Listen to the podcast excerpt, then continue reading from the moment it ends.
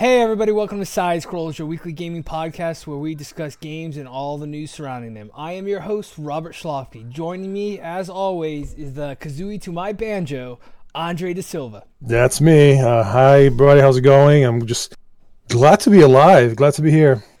Yeah, I know. We sorry about that, everybody. I know we just started the podcast and we already took three weeks off. Uh, the first week I got sick. Uh, I c- kept practically coughing up a lung, which is weird because I don't smoke. Uh, and then I guess Andre, you came down with a bu- bubonic plague. something like yeah. I'm pretty sure it was something like that. Like I was really, really bad. I I'm glad I'm alive. But we are back and we are super excited today because we have a special guest with us. Uh, it's one of our friends, uh, longtime friends, and uh, she decided to grace us with her presence today. So, everybody, I'd like you all to meet Heidi. Hey! And also, I think you guys got sick because you live in cold weather. So, huh. yes, and we like to cuddle when we're not recording. Nice. Well, yeah. Let's let's that's that's between you and me. Right? so. It's it's funny because uh, it was like one after the other. Like I was good the week that he was sick, and then as soon as he got better, I got sick. Passed it off. But yeah, we're like we're really excited. Thank you, Heidi, for coming. Uh, I know you and me had been talking about it for a while. Yeah. Thanks for having me. uh, it's our pleasure. Uh, we wanted to uh, bring you on because I know we all know we're all big fans of Bioware, and they have Anthem coming out this week, or actually it comes out in like three weeks, uh, the twenty second. Yeah. So, but there was a demo that everybody was able to play this weekend, and I wanted to get your opinion and our opinion as big Bioware fans.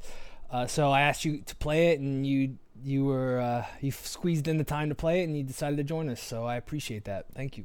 No, yeah, definitely. I mean, it, it gave me a good reason to actually pay ten dollars for the one month PlayStation oh, Plus. So I basically spent so not just the 59, 60 bucks I'm going to spend, but another ten dollars on it. So when I thought about it, I was like, oh man, this game better be freaking worth it. Are you getting the release? Are you are you getting it? Yeah, I'm going to get it. I mean, it's Bioware, and I mean that's the reason why Robert, I'm sure, brought me on because I'm like a diehard Bioware fan. Yeah, yeah, and like I said, we'll talk all about our impressions, uh, and I, from what I understand, we all have some some things to say about the game so far. Yes, we do. So, oh uh, yeah. But w- before we get to that, we uh, we have news and uh, other games we've been playing this week. So we're gonna save the Anthem talk towards the end. Uh, okay. Usually, we're gonna use that as our main topic, just because we have a lot of stuff today. But before we start, uh, Heidi as, as our very first guest, I figured that uh, there's the internet likes controversy and they always like to judge people. So no, yeah. internet. So kind of, I figured everybody can get a good, good or bad opinion on you based on a few choices that I've come up with to, you know, decide what people want to argue with you or or uh, agree with you on. So I've picked 11 short choices. They're binary Multiple choices. choice. There's about 50 choices each. yeah. I, and what you just heck? and I'm just going to uh, quickly say something and then you have to give me an answer. So I'm going to say two things and you have to choose one of the two things. Okay. All right. It's, it's, I feel like we should have a little, a little jingle. I'll, so, I'll just voice the jingle over. Yeah. All right, so, I'm game. So okay, so this is uh, I guess for now I'm gonna call this uh, binary blast. All right. Okay. Because I gotta call it something, right? Damn. Right. So I'll, there's 11 of these. So just quickly, first first one that pops in your head. Okay. Uh, Mario or Sonic? Mario. Okay. Uh, PlayStation or Nintendo? PlayStation. Okay. Wow. Vampire the Masquerade or Werewolf the Apocalypse? Hmm. Werewolf the Apocalypse right, for sure. Okay, good. So that's why you're my friend. Uh, okay. light beer or dark beer? Dark beer all the way. Okay. Blazing Saddles or Spaceballs? Ooh, Blazing Saddles. Cool Ranch Doritos or Cheetos? Oh, come on. No, Cheetos. All, all yeah, had, for sure. They got had, flaming hot. Doritos do not have they they tried their own version. It doesn't work. Have you had the sweet chili Doritos? I don't like sweet mixed with it. I like uh, either a spicy kick or savory all the way. Okay. Damn. Now here's here's a tough one for you: Dragon Age or Mass Effect? Ooh, That's that tough. is tough. Oh man. Okay. Actually, I would say Mass Effect okay. just because Ooh. of Jennifer Hale. All right. All right. I was not expecting that. yep. Uh, okay. Samus Aran or Zelda? Samus. Yeah, for sure. Samus is like like a badass. Okay. Sonic or literally anyone else but like, Sonic because yeah. let's admit Sonic sucks. yeah. Whatever, dude. okay. Uh, Horde or Alliance? Horde. All right. Oh, thank okay, God. And, okay, we can continue. And this this this is a tough one. This is the last one. Sel- Salma Hayek in Dusk Till Dawn or Salma Hayek in Desperado?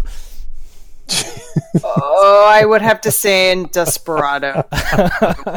all right, so that that's all the ones I wrote down here. Everybody can make their choices, see if she's right or wrong, and uh, if you guys want to uh, tell me how wrong or how right she is, just uh, email us at side scrolls Come on now, I'm right. I don't, I don't know about you, but I, I don't think I need to know anything else about Heidi. Like, I, yeah, I'm pretty awesome.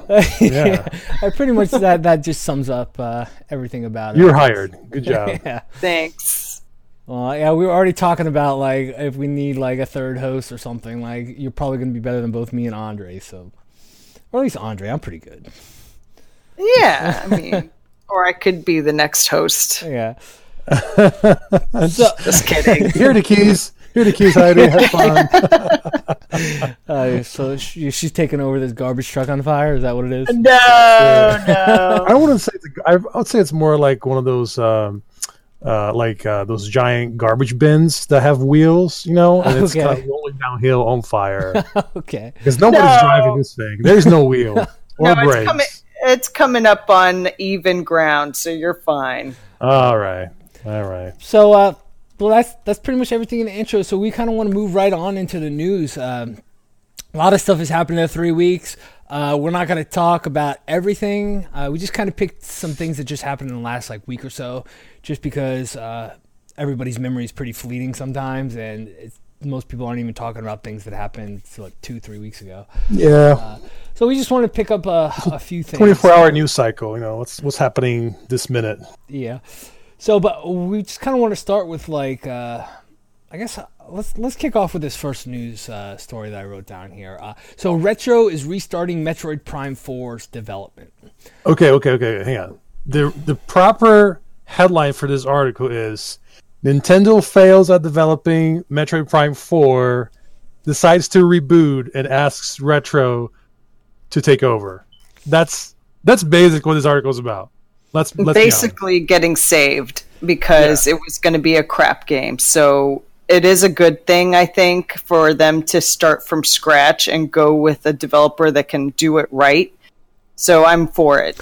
Yeah, yeah, yeah. So like, so basically, kind of what happened was, I think it was last year, or it might have been two years ago, that uh, no, it was, it was, last year where Nintendo announced at E3 that they were making Metroid Prime 4. There was no like trailer or anything. It was literally maybe a 10 second clip of a f- fade in out of black and a big Metroid Prime 4 logo on it. Uh, yeah. But the rumors were that actually Bandai Namco was going to make the game. Right. So, so uh, and that it kind of died down. Nobody had really heard anything else about it, but from what was just announced. Uh, this was January 25th. Uh, I got this article off of Polygon.com, and they just said that basically Nintendo was unhappy with the their product, and, and Nintendo's always been a company that hasn't been afraid to uh, stop something that wasn't to their standards. Uh, mm-hmm. I mean, back even when like the famous like NES era where they had uh, the qual the seal of approval from uh, Nintendo. But and that's one th- thing about Nintendo as a publisher and developer. They they don't they very very rarely make bad games. And it's yeah. because they're willing to do things like this. Like they've been working on the game for a year and a half. People were super excited about it, and they just said, "All right, it's not working out." Bandai Namco, yoink, we're taking the shit back. Uh, Retro, you've made three of them. You've made uh, Donkey Kong Tropical Freeze, uh, you're getting this back because this was your baby before and it's going to be your baby again. So don't fuck up or you're fired too. Yeah, I'm sure it went exactly like that. Uh, but I mean, I was paraphrasing. Just, like, yeah, I, am sure I read that, read that in the legal document. But I think that I think that you're right. I think Nintendo keeps setting a really great example uh, for studios because in a lot of ways, when you see like a massive failure, uh, it, it just blows my mind that there's not one person in that room or building that will come up and say, "Guys, this really sucks." Like, like this game is not what we wanted to make, or this. You know, we all we all had like games we've like like looked forward to, and turned out to be like a huge disappointment. Um, yeah, and this and this is Metroid Prime series. Exactly. I mean, you can't mess this up, and you exactly. have a solid fan base that is yes. looking forward to this, and it's like you know, it's uh, on the equivalent of uh, the Zelda game. I mean, yeah. I would say it's it's that big, so they knew they couldn't mess it up.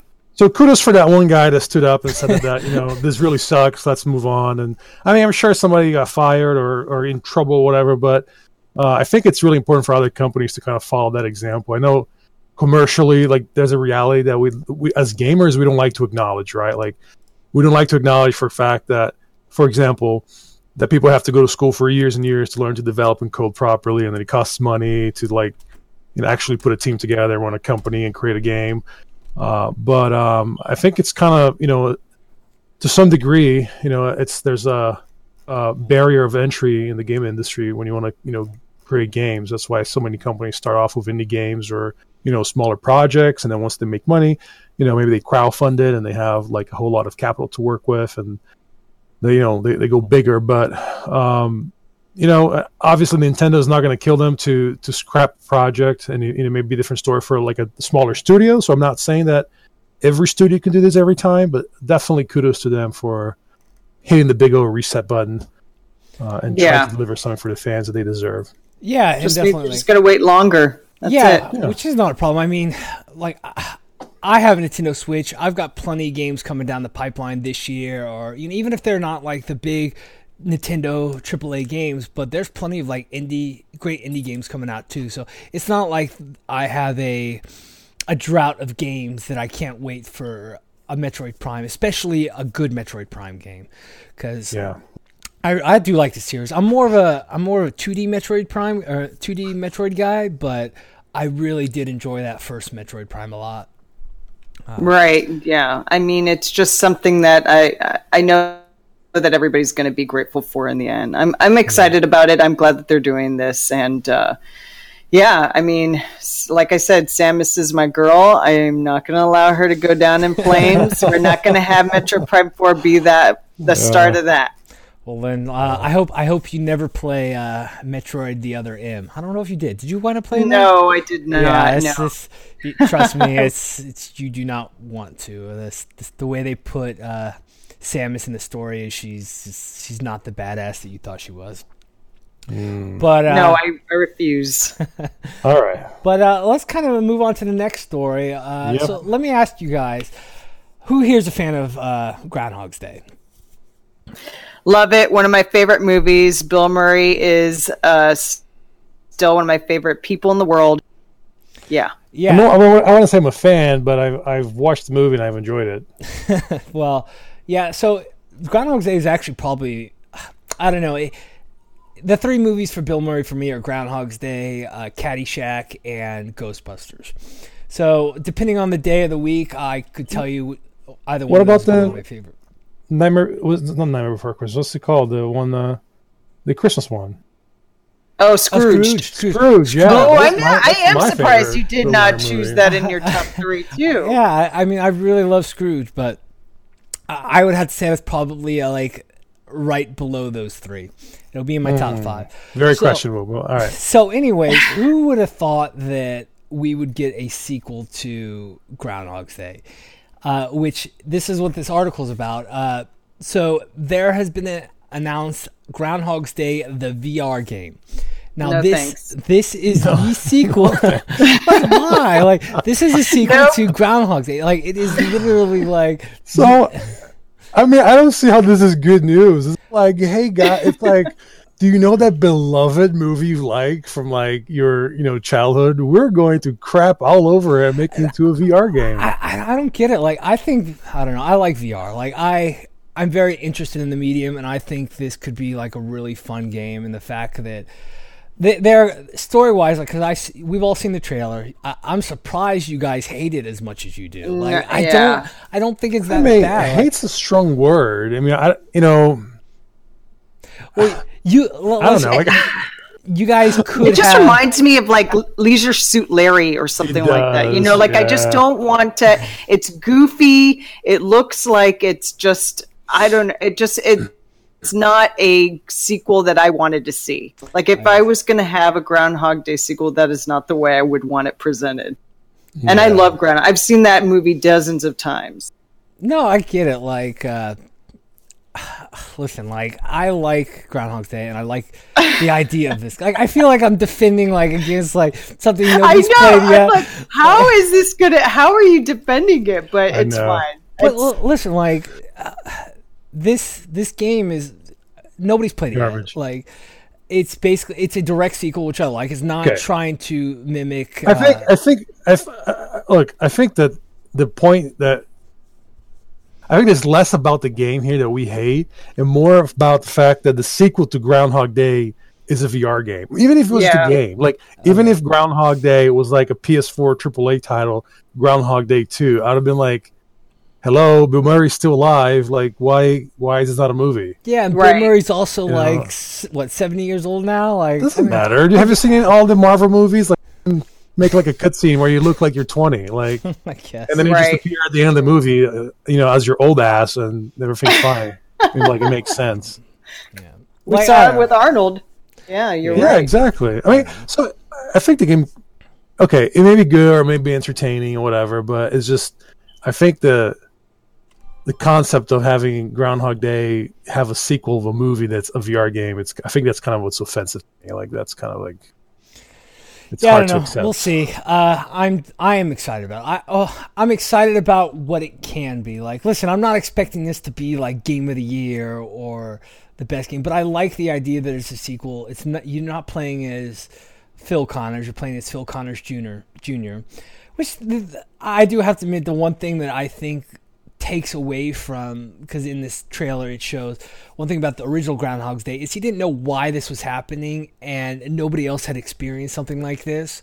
Where in the trailer it ex- explicitly says that oh my father had gone through this, like, and I think that kind of takes away from it. Yeah, that also so. yeah that also turned me off. It I'm being glad. like the son, and I'm like, ah, I just don't. We all agree it's it's yeah, yeah. no. Let's move on. Well, yeah. I I'm not going to fight this losing battle. It's not it's not a hill I'm willing to die on. So next, uh, let I want to go into uh, another company. It seems like a lot of things are happening with different companies lately. I mean, I guess everything it always is. But uh, NetEase. Now, I don't know if any of you guys know what NetEase is. It's basically this big, giant Chinese conglomerate company that has a lot of money in like video games a lot. Like they are they're the ones that have been developing the uh, Diablo mobile mobile game. Yeah, I mean, they're they're like the they're like the Asian EA. That, like everyone hates NetEase. Like everyone okay. that's a lot a lot of people hate NetEase. Like, okay. I like that you chose to compare them to EA. Like I completely understand. Right? No, don't you hate yeah. them already? Yes. there we go. yeah. All right. So, uh, so NetEase has decided to invest in Quantic Dreams. Uh, so Quantum Quantum Dreams are the, the, uh, developers that have made um, uh, Beyond Two Souls and recently Detroit Become Human. Uh, and they also did uh, probably their best work. I think their best work was uh, Heavy Rain, but they've always been a pretty much a PlayStation exclusive company. Now they've never been owned by them, but most people consider them a second party. Uh, so basically, what's happening is because NetEase is deciding to invest in Quantum Dreams, uh, they're going to go multi-platform. Of course. Now, which is a, not a bad iPhone thing. and Android is the first platform. Yeah, be careful. I mean, it's uh, possible because, like, the thing about these games, and I think uh, me and Heidi had talked about this a little bit. These games are not necessarily like you don't have a lot of control. It's more like interactive movies in a way. Yeah, it's kind of like, like, an experience. Like, yeah, any like the the Telltale Telltale games. Rest in peace. Mm, yeah. Uh, or anything like that. It's not like a control uh, intensive games. It's usually like you play something they they might have you do a quick quick time event. So honestly, like I think if they could get the graph or not graphics, but if they could uh, if it could fit on a phone, like Quantic Dream games wouldn't be like a bad choice to play on on those games because it's since it is not like you don't really need a controller very much. No, limited movement. So yeah, uh, I completely understand that, and I and I do see that because I played Heavy Rain, I played it through, I enjoyed it, and I because of the there isn't a whole lot put, uh, put on the actual gameplay. It's very cinematic and um, story driven. I think I can absolutely see it mobile. So, I mean, yeah, I, a bad thing in that case, at least. I mean, I think that's a good point, but like when you Heidi, like when you're playing Heavy Rain, like I'm sure you had the lights off or like dim and you're in your place by yourself that's, playing yes. the game. Like I don't see you getting into like a game like that, right? Like in like the bus or like you know like at work or in the toilet or whatever wherever you are on your phone. Like, no, you're right. No, well, you're. I mean, not every not everybody plays on the toilet like you do, Andre. I mean, no, it's I, I, do. I and I am efficient. one of those that I need to like. If I'm gonna watch Netflix, I'm not gonna watch it on my phone. I'm gonna right. watch it and like my 50 inch TV. Like I can't accept it. So yeah, you're right. I mean, I, I but there are so many that are not like that that I see yeah. being able to watch. You know, big cinematic film on their little mobile devices during time or you know on the bus and it's just yeah. i think it, for the masses i think that it would work i think for me personally i see your point completely andre it, it yeah. would not be my thing and, and they haven't announced anything on mobile. Like as far as we know it's still pretty much going to be just like consoles and probably pc which it, i mean either way for a company that is not a first party being able to go multi-platform and afford to be able to go multi-platform in the long run it will help them a lot more. And it's just that extra revenue service that they can get. Because what do you think? Yeah like right now uh, playstation has what over like eight, 80 million units but i mean xbox it's like half of that. It's still but it's still 40 million units. Wouldn't you want to have right. that extra 40 million customers to to uh, service, yeah, and, and, and, and, not and not including uh, you know if they also do PC as well, which I'm sure they would. Oh yeah, yeah. it's like a microbrewery being bought out by a macrobrew like but uh, you know Anheuser Busch. I mean, that's uh, ultimately they're going to get their product out there even more. So it's kind yeah. of like that. Yeah, definitely. Yeah, there's, there's a there's like a counterpoint because you mentioned um, Telltale Games, right? Like, and I was I had this thought to myself, like, you know, would I would would I rather see another Telltale game of the future, knowing that they got purchased by like an evil mega corporation from Asia, or would I just rather say, okay, no, like let them let the company fail, you know? So I, am not saying that's the case in, w- with this acquisition. It may not be, but uh, I think there's there's that side of things to evaluate too, uh, as I was mentioning earlier, with like that more of a the like realistic side of you know game development and and money markets and investors and all that stuff uh, this could be a good thing. I mean, like you said, they haven't announced anything, and it's just a matter of, of time. We have to wait and see what comes out of it. Yeah, and, at some point. And so, and one of the things about Quantic Dreams, and uh, specifically the the main director, uh, I think his name's uh, David Cage, which he's kind of like over has overseen all three of these games. Uh, the games have been okay, but the stories have always kind of been a little bloated and kind of a little bit heady. Like it's kind of like that one uh, one fan of all like uh, not like indie movies that thinks they're kind of like better than the big budget and they like they're smarter than you, uh, and so their big. Um, their plans for their own movie is this like really heady heady type of game and that's what these games kind of have been uh, so I don't know. Uh, hopefully NetEase also reins him in a little bit. Uh, I hope they're better games than they were before because I know Beyond Two Souls got really bad reception, uh, and Detroit got pretty good reviews. I think it got seven, anywhere between seven point five to eight. So it's we'll see what happens to them um, from now on. Uh, Beyond Two Souls is that the one with um, Ellen Page, yes, yes, yeah. and uh, William Dafoe. Oh. Uh, but to be honest, it's, I still uh, think... ha- wait. Hold on a minute. It's Willem Dafoe. Oh. Great. Now I got two people here correcting me all the time. Jesus. Thank you, Heidi. All right. All right. Uh, and besides, anyways, Until Dawn is a better game like that. Those two, and that's not even made by them. So, Heidi, I know if you don't like, if you weren't a big fan of like the Quantum Dream games like uh, Heavy Rain that much, like I, I highly suggest you try, uh, try Until Dawn. It's it's a really neat little horror game. It's not yeah, I mean the fact that it's horror is is enough for me to try it. So yeah, so, I, I, definitely will. It's pretty good. Uh, yeah. So that's uh, right. So speaking about companies spending money uh, in buying things, selling things, whatever, we got uh, next story here is GameStop has finally stopped plans to try and sell their company. Meaning so, nobody wants to buy the right, I was going to say like, because this, this is another, another yeah. Yeah. Goodbye. So, so, as we all know, uh, GameStop is pretty much the bane of most gamers right now. Everybody has always had a love hate relationship with them, and I don't know if you guys have gone into a GameStop very recently. Uh, I no. try to avoid. I'm pretty much all digital for the most part now. I don't find a need to go there.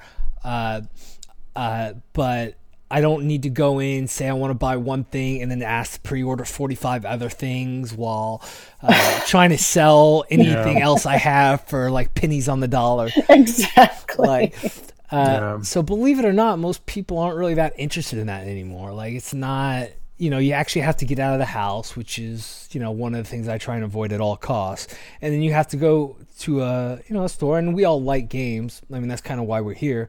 But like, even if yeah. you've gone inside one of those, like the walls have games, but for the most part, it's like half the wall. It's all like pop figurines now. Yeah, and I mean that's what they're they're, they're or now half of them half of the real estate is on toys. Yeah. And then, I mean, we're not 15 anymore. We're not going in there trying to buy games and you know, back then for us, yeah, we needed to because we didn't have the option to download digital.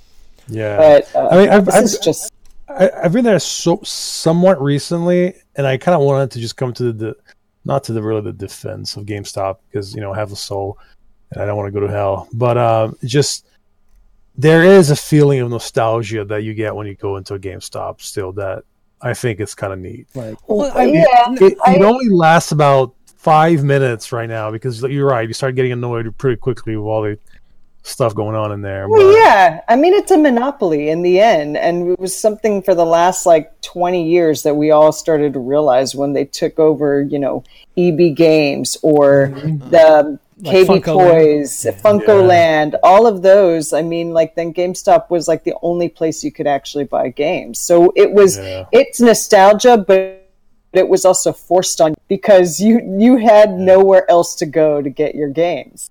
Yeah, and even like nowadays, with they you know with Amazon, you pretty much anywhere else you can buy, sell used games, you know, uh, and even Best Buy has that. So there's competition, and and it's just it's GameStop isn't isn't that powerhouse anymore. And like you're right, Andre. There's times where I drive by a GameStop. I was like, man, GameStop. Let me let me go check it out. And literally, as soon as I walk in the door, I'm ready to leave because okay, yeah. this is what the game. This is what it is now, and it's, it's you know it's that memory of what it used to be, and you know us going on like a. Uh, midnight release you know when we were, we were younger and being super excited about like say like the new Nintendo 64 or new Final Fantasy game came out back at that time, and we were all super hyped for it.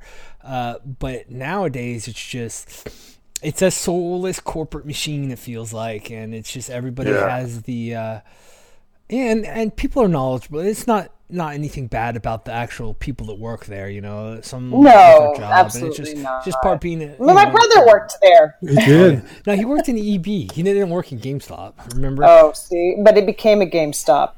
uh, yeah. So, mm. so uh, I, am guessing this is pretty much like. Uh, it's on life support right now. How long do you think it's going to finally be before they pull the plug on this? You think it's got like another like two years, ten years? I I no, ten years, absolutely not. I mean, if yeah. nobody's willing to buy it and they reported almost five hundred million dollar loss in one quarter, I think yeah. it's the time is coming, and it's going to similar to what we saw with Toys R Us. The correct That's answer soon. here is not soon enough. yeah, yeah, I agree with that. I mean, I, I, I don't get it, man. I don't see why you don't want to trade in like two hundred and fifty dollars worth of games you bought last month for like thirty five dollars worth of games. So. Yeah, I, I, know, man. I am all for these, like, all for these stores going back to like um, mom and pop, like neighborhood, like you know, individually owned sort of sort of market stores. Which those also disappear. We didn't mention them, but those used to exist. Uh, you know, and obviously they don't like by far and large. Um, but you know, GameStop made sense at some point because I remember going to GameStop, and I'll, I, I think we kind of should move along here. Was making a point like I remember I used to, I would get like twenty five dollars for a game that I had paid like fifty dollars for like six months before, and now you go in there and it's literally like it's four dollars for this game, and it's like, well, I just paid sixty dollars, you know, a month ago. It's whatever. It's it's ridiculous, and the reason why that is is because of the financial sort of picture that they got themselves into, right? Because now you you added like investors and all these other things that they do and how they spend their money, so they can't turn a profit by having like a reasonable deal to the customer. And that's for me, it's kind of what like that's the nail in the coffin for me. Oh like, if yeah. I, if I can't get that out of that place, then that you know I don't need it for anything else, basically. So. Yeah, so that's pretty much everything about GameStop. You know, it's I'm just I'd like to see what is going to be on you know in the next five years of not not necessarily games, but is everything going to be all digital? Is it pretty much just going to be Amazon's the big conglomerate that? Oh know, yeah, I mean the next generation consoles are largely going to be. Uh, from what I've read, they, I mean, you're not even going to probably need games anymore. I mean, I don't think that that's the, there's no physical games eventually. So yeah, yeah, I mean, definitely, and that's that's that's a good topic for us to try and go into another day with uh, uh the whole all these games of services type things, and not just games of service, but companies like Xbox doing their whole catalog as a game uh, as a service, like Netflix and stuff. But we're about 30 minutes in now, and we got two more uh, quick news things. I don't know if they're going to be quick, but we'll try and make them as quick as quick. possible. Yeah, let's make it quick. Uh, These so, are kind of old news by now. Yeah. So basically, just I just want to talk a little bit about Epic Game Store and kind of like the plays they've been doing lately. So uh, we was trying to explain earlier. Epic Games is basically the uh, developer and publisher of uh, Fortnite, the biggest game if you're under, you know, 15 right now. Uh, I know all my nephews play it. Uh, my my son doesn't know anything about it yet. Hopefully, he won't for a little while. But it's basically like the thing they made two billion dollar. I believe they made two billion dollars uh, last month alone just in the game between, and it's a free to play game. It's a basically battle royale. So they've been killing it since this game came out as this uh, battle royale Hunger Games like shooter.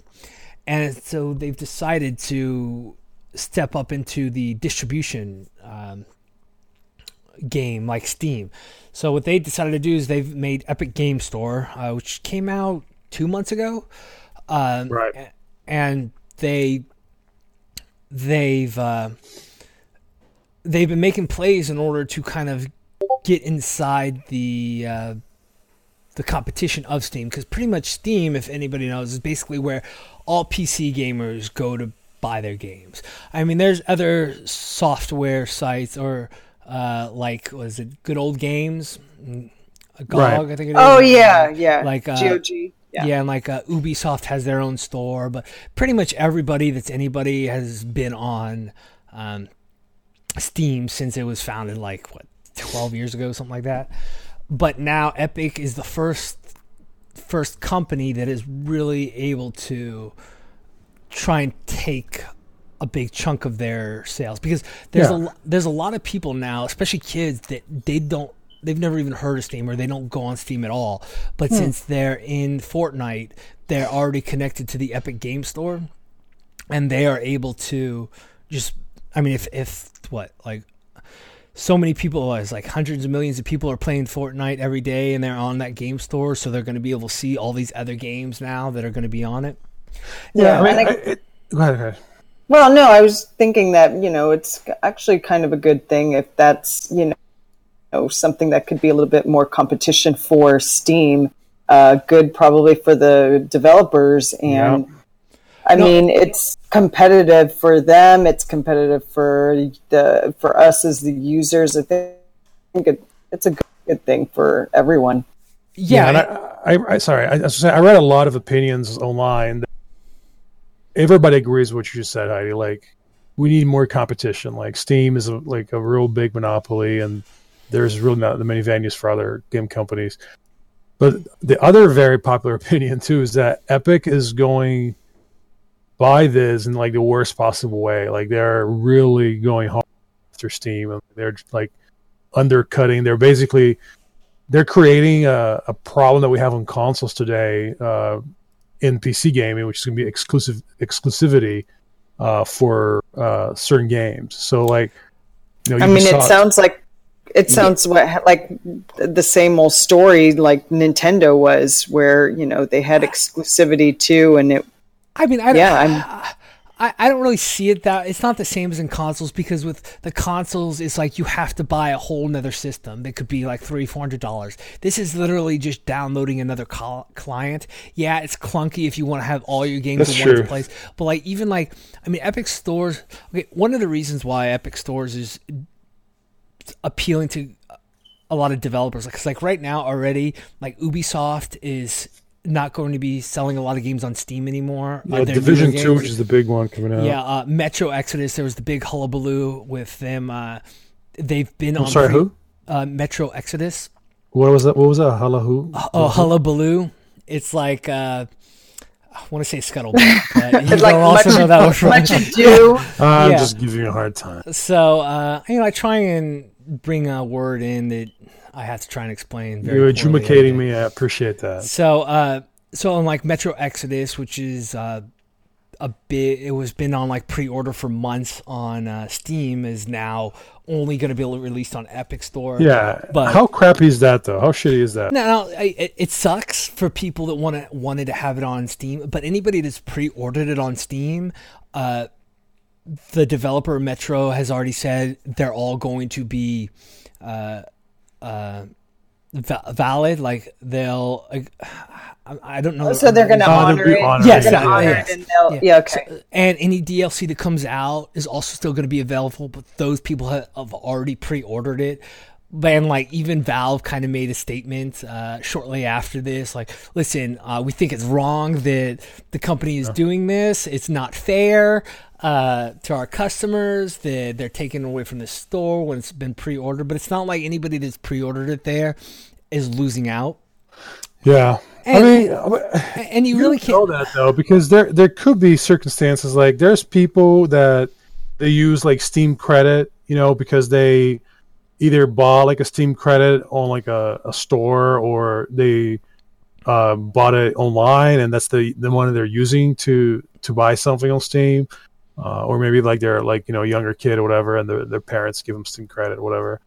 Um, yeah, there, there's definitely some cir- like circumstance where it really could be like a big hassle for for a Steam customer. Um, yeah, but it, and, and again, like I don't think. I, I mean, I see why. I see why developers are choosing to do this. Like they'd rather because really the the main appeal of a lot of developers going over to the Epic Store yeah, is just straight up money. monetary. Yeah, it's just more money. when you're on question about it. Yeah, when you're on Steam, it's always been, and this is also on like PlayStation and Xbox. They typically take a large percentage, about a third, so thirty percent of the revenue a game makes just goes to that distri- distribution platform. Where Steam decided, like, listen, we understand like games are expensive to make. We're a developer, and we've been looking at the cost of Epic Games, or sorry, like what it would take for us to have a Steam like product, and we can do it where the developer will get instead of well, we won't take thirty percent, we'll only take twelve percent, and if you use our Unity, because uh, they've also the ones that developed the Unity program. I want to say it is a development yeah. kit. Yeah, uh, Epic is like a maker of game engines, basically, is what they.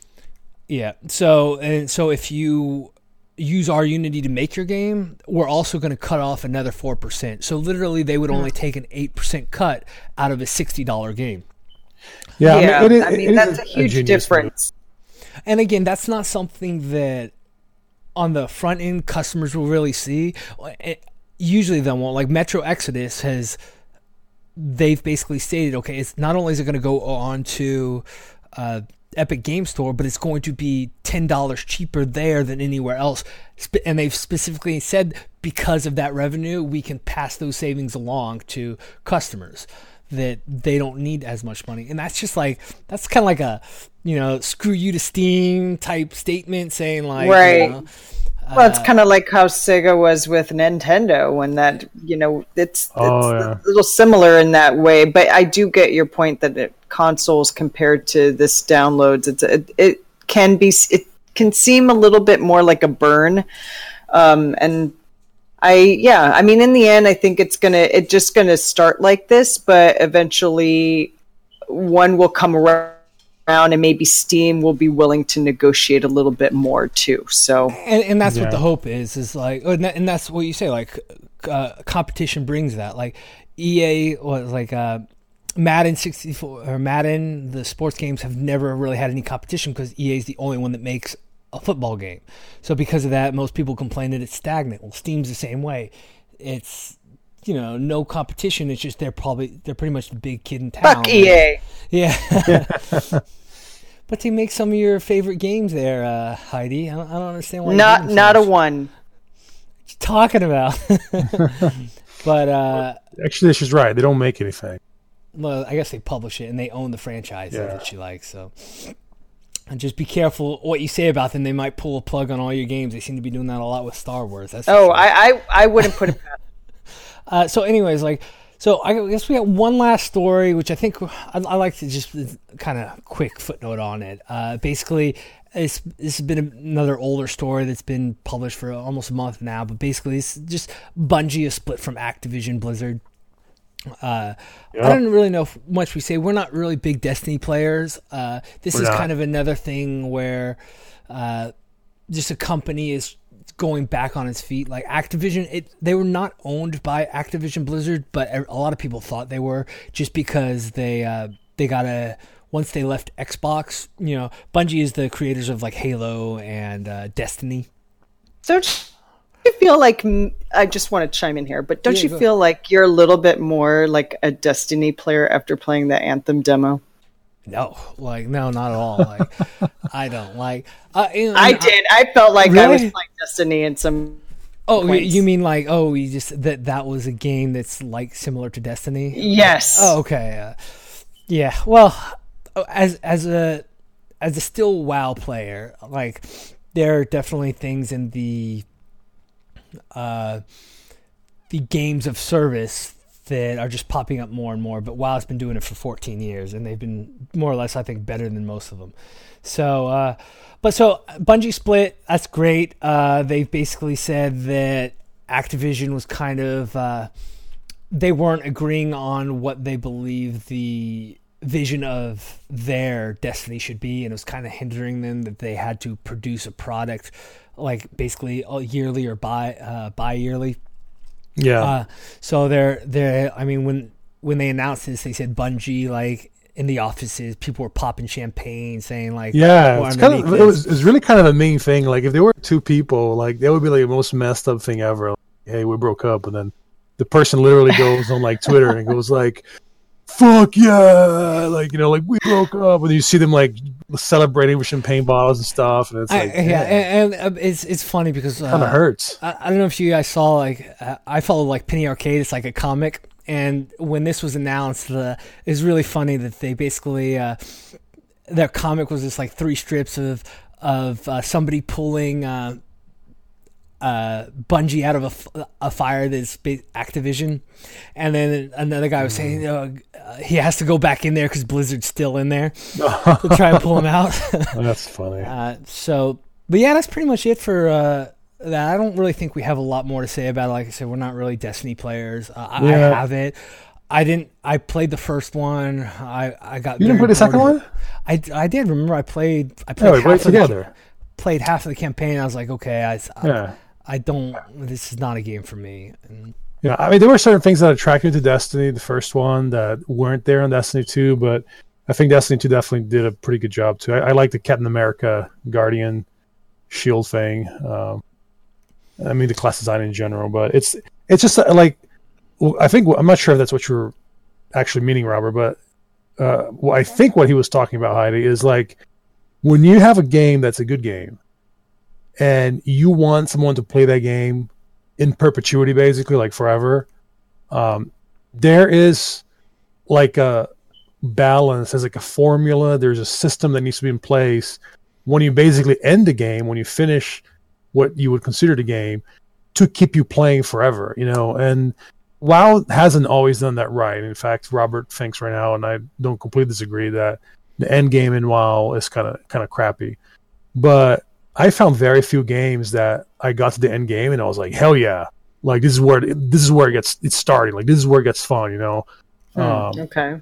Yeah. So Destiny was one of those too that I loved the game, I loved playing it, but once the story was done, I was kind of like, oh, okay, I'm done. Not, no replay value, not not as much replay yeah. value. Well, no, I mean, it's I mean, arguable. Is... Uh, lots, obviously, lots of people find it. I just, it's just not for me. Yeah, and I think it's going to come up a little bit. Uh, well, I know it's going to come up because I'm going to bring it up. Uh, right. When, when, we talk about Anthem. yes. Especially like your opinion of it. Uh, yes. Because because one thing is uh, is me and Andre are more.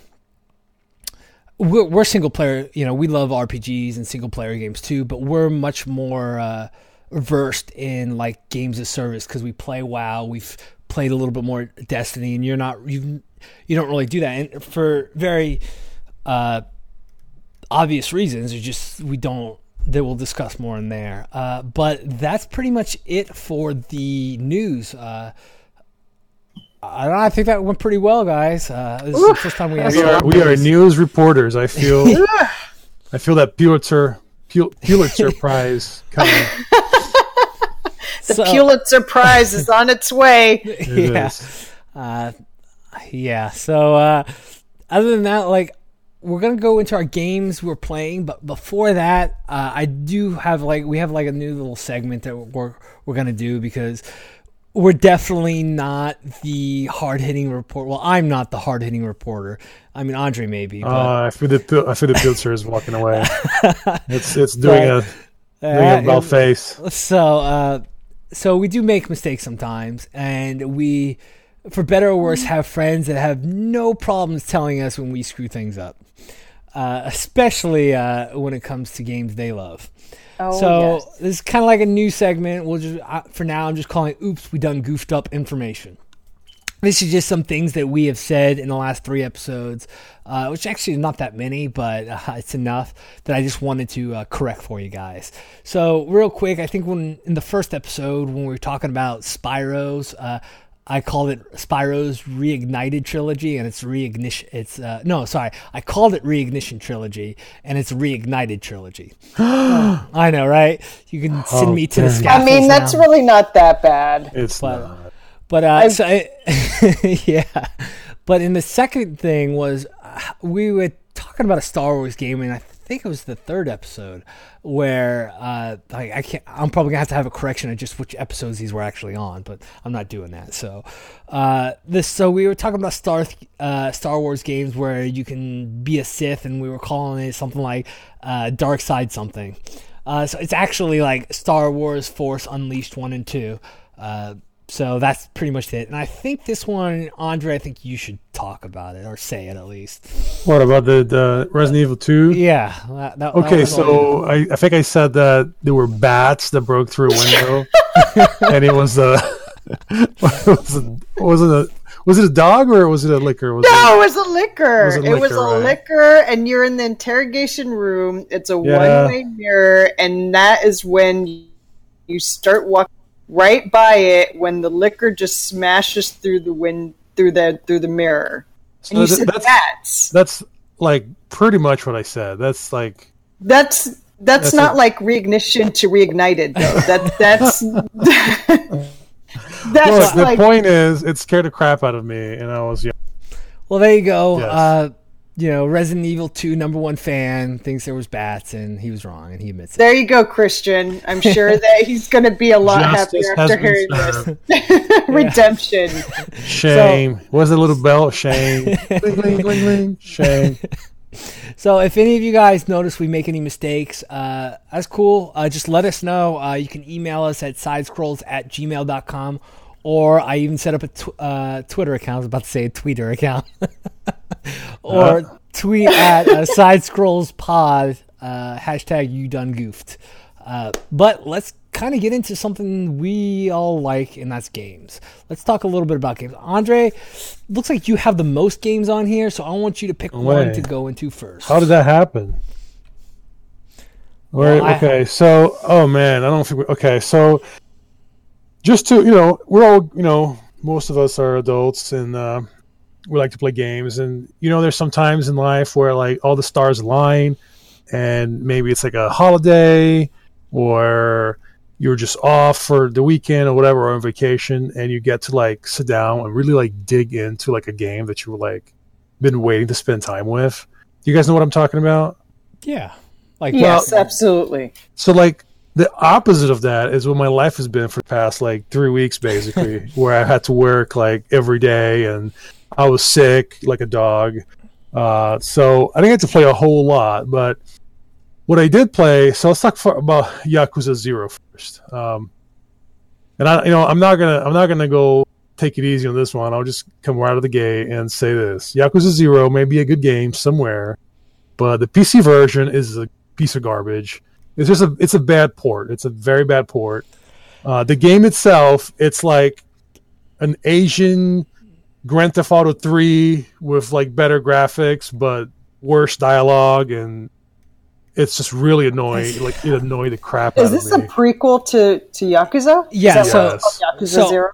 I I think you're crazy. Like, cause I. Hang on. Let me let me finish. Okay. okay. All right. Fine. Fine. Let me explain to you before I tell you how you're wrong. So go. No, yeah. First of all, and this is a personal thing. I get it. Like, I I, I do not like to idolize bad behavior. Like, I do not like games or movies or songs or whatever where like the criminal or the bad guy, or whatever, is the hero. Because for me, that's just crazy. Like you're a fucking criminal. Like you're a piece of shit. Like you shouldn't be the hero. I shouldn't be playing a game where you're the hero.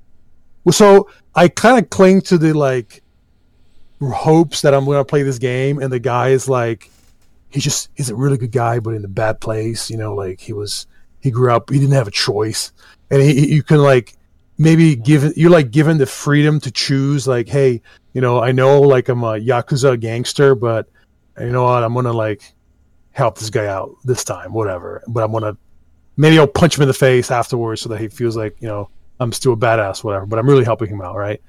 So that's one thing that kind of turned me off right away from the game.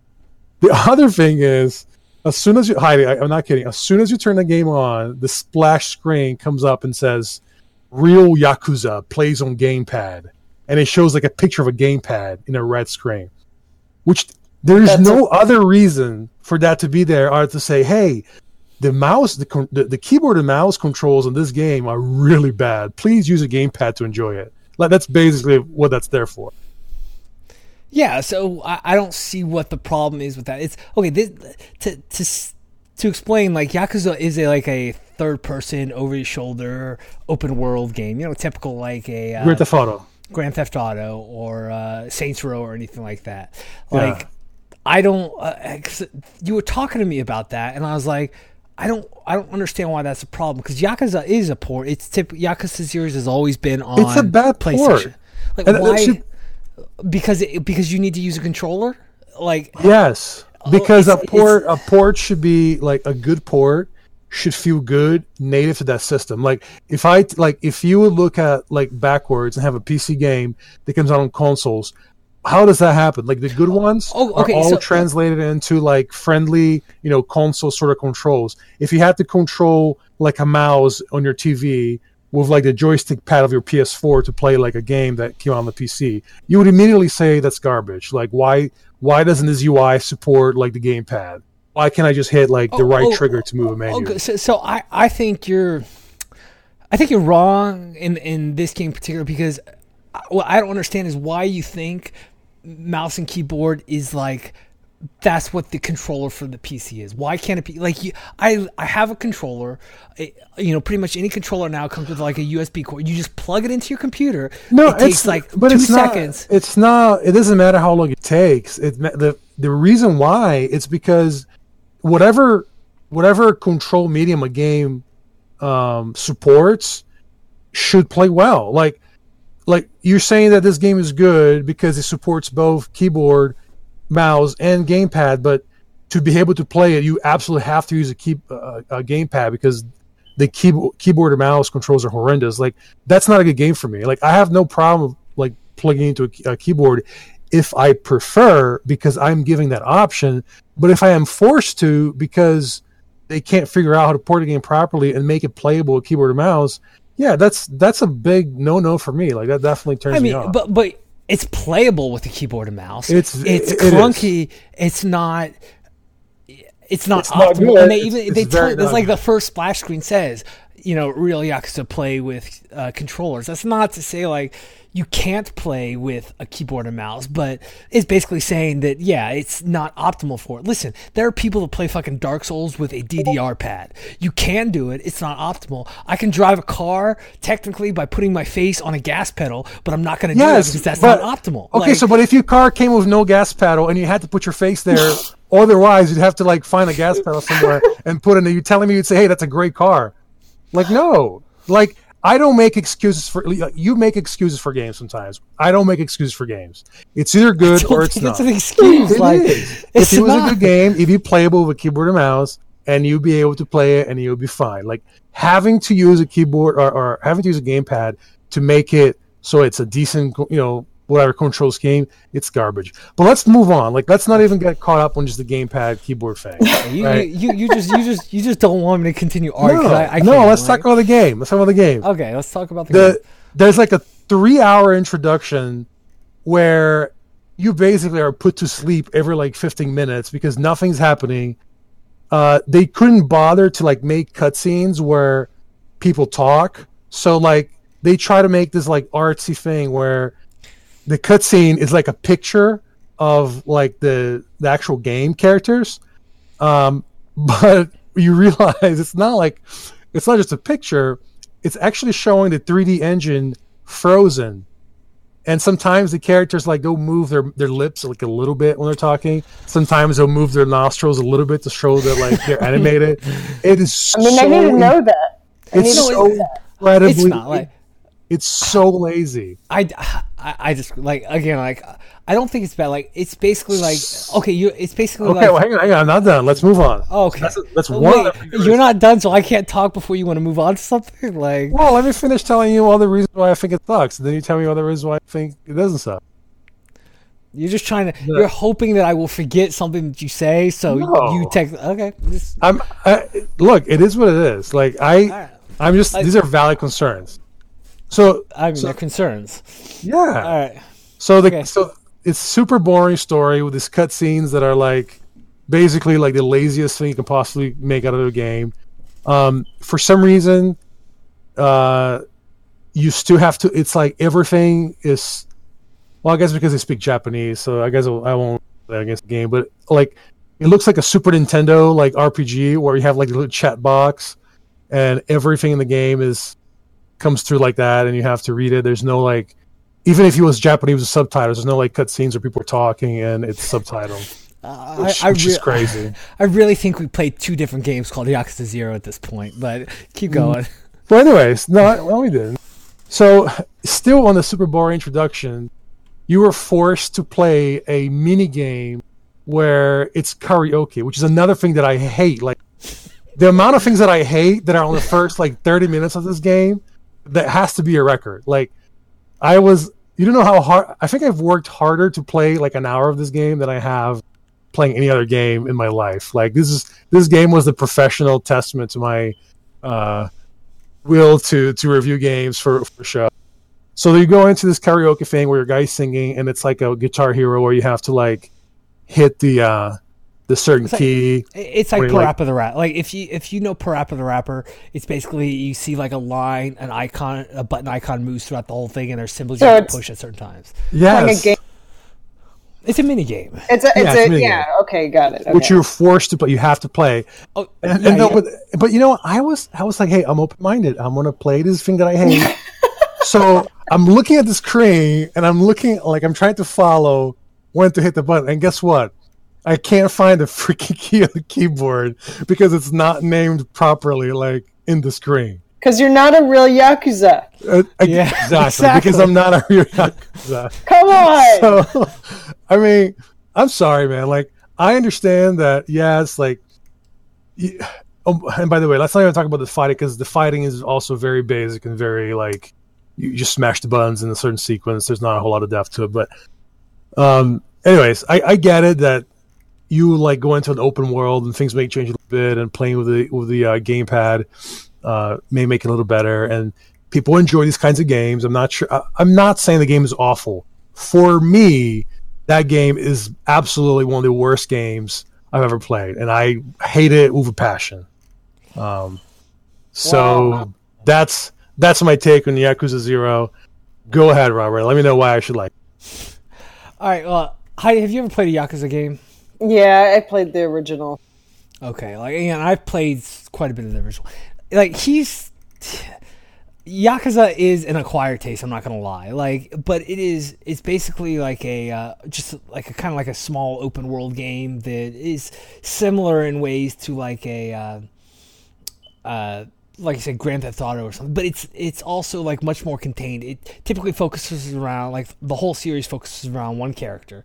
Uh, I want to say his name Kiryu. Fuck Japanese names. I can't say him right.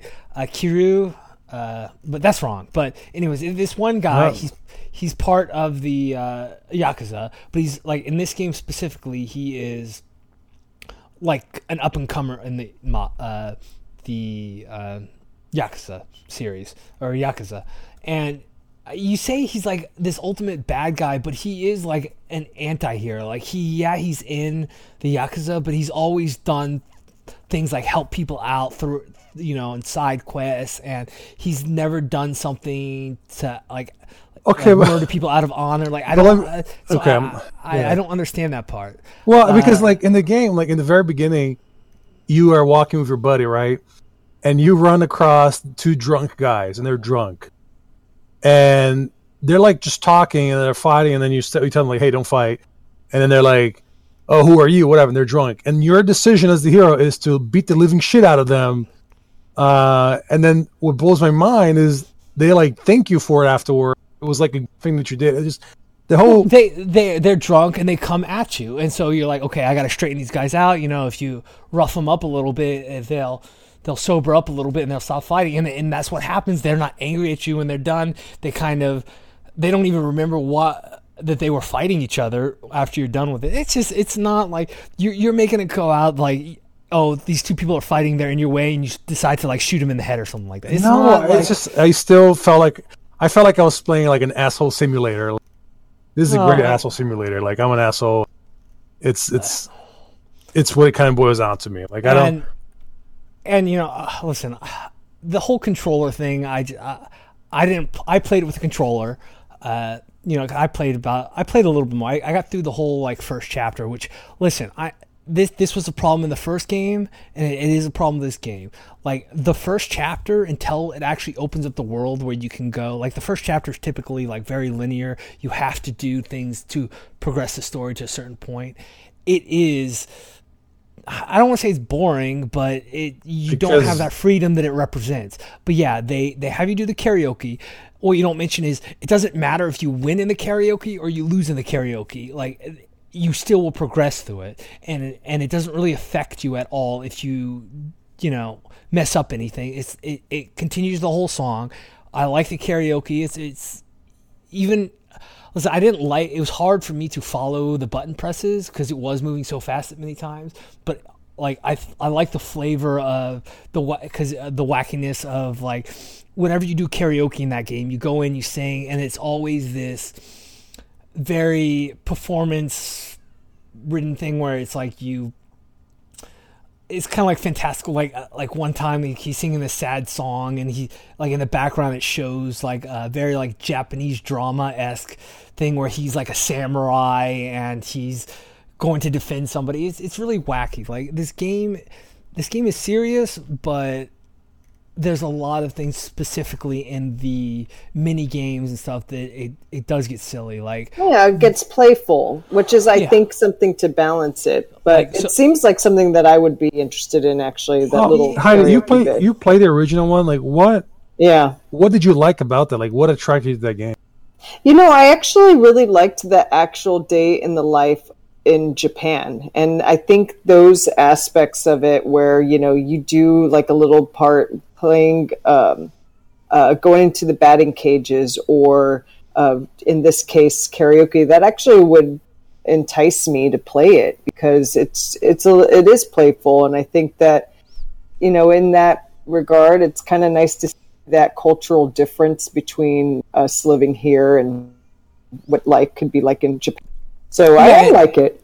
Yeah, and and this this game kind of it takes place in the '80s, so that's also interesting. Like uh, Japan in the '80s and what that was like. And uh, listen, it's it's a it's a representation, and you know, like I say, it's kind of wacky. It's not like super serious. Like it, it's think of a Japanese drama where everybody is super serious, but everything that's happening around them is like nobody should be serious about this because it's all like people bust in, they rip off their shirts and they they wrestle you. Like a lot of the uh, there's a point in this game where you I believe you start uh, fighting like the yakuza bad yakuza bad guys, but they're all based on like Japanese wrestlers of the 80s.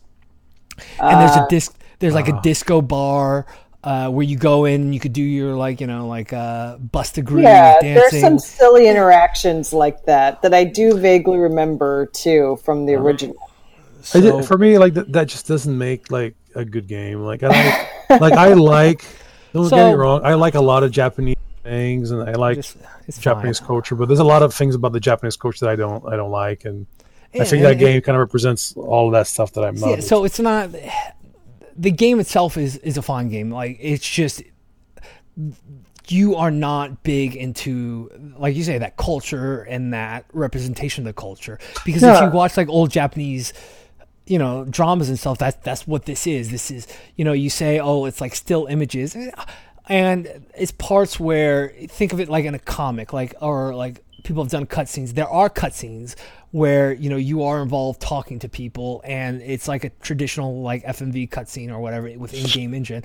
But then they do have those parts where they highlight somebody's face like he's looking very dramatic at you and then it switches back to you almost like a comic panel and you read what he's saying and then it switches back for like dramatic effect. Yes i understand that it was kind of like they could have tried and animated it but i don't think it takes away it's a different story telling style to do it that way and I don't think it hurts it because you still mm. have the the bombastic you know you start you you start in a fight you challenge a boss and then like 30 other guys come in and you have to turn into like one of your three fighting styles like the quick fast fighting style or like the beast mode where you just go in and you t- pick up a chair and just smash it over someone's face then you, you they it, uh, it brings up like your power meter, and then so you literally grab a guy's face, like pull him up in the air, and then like do a suplex on him. Like it's that that's the kind of fighting it is, and the way you make it sound like it's just like oh my, it's like such a drag. Like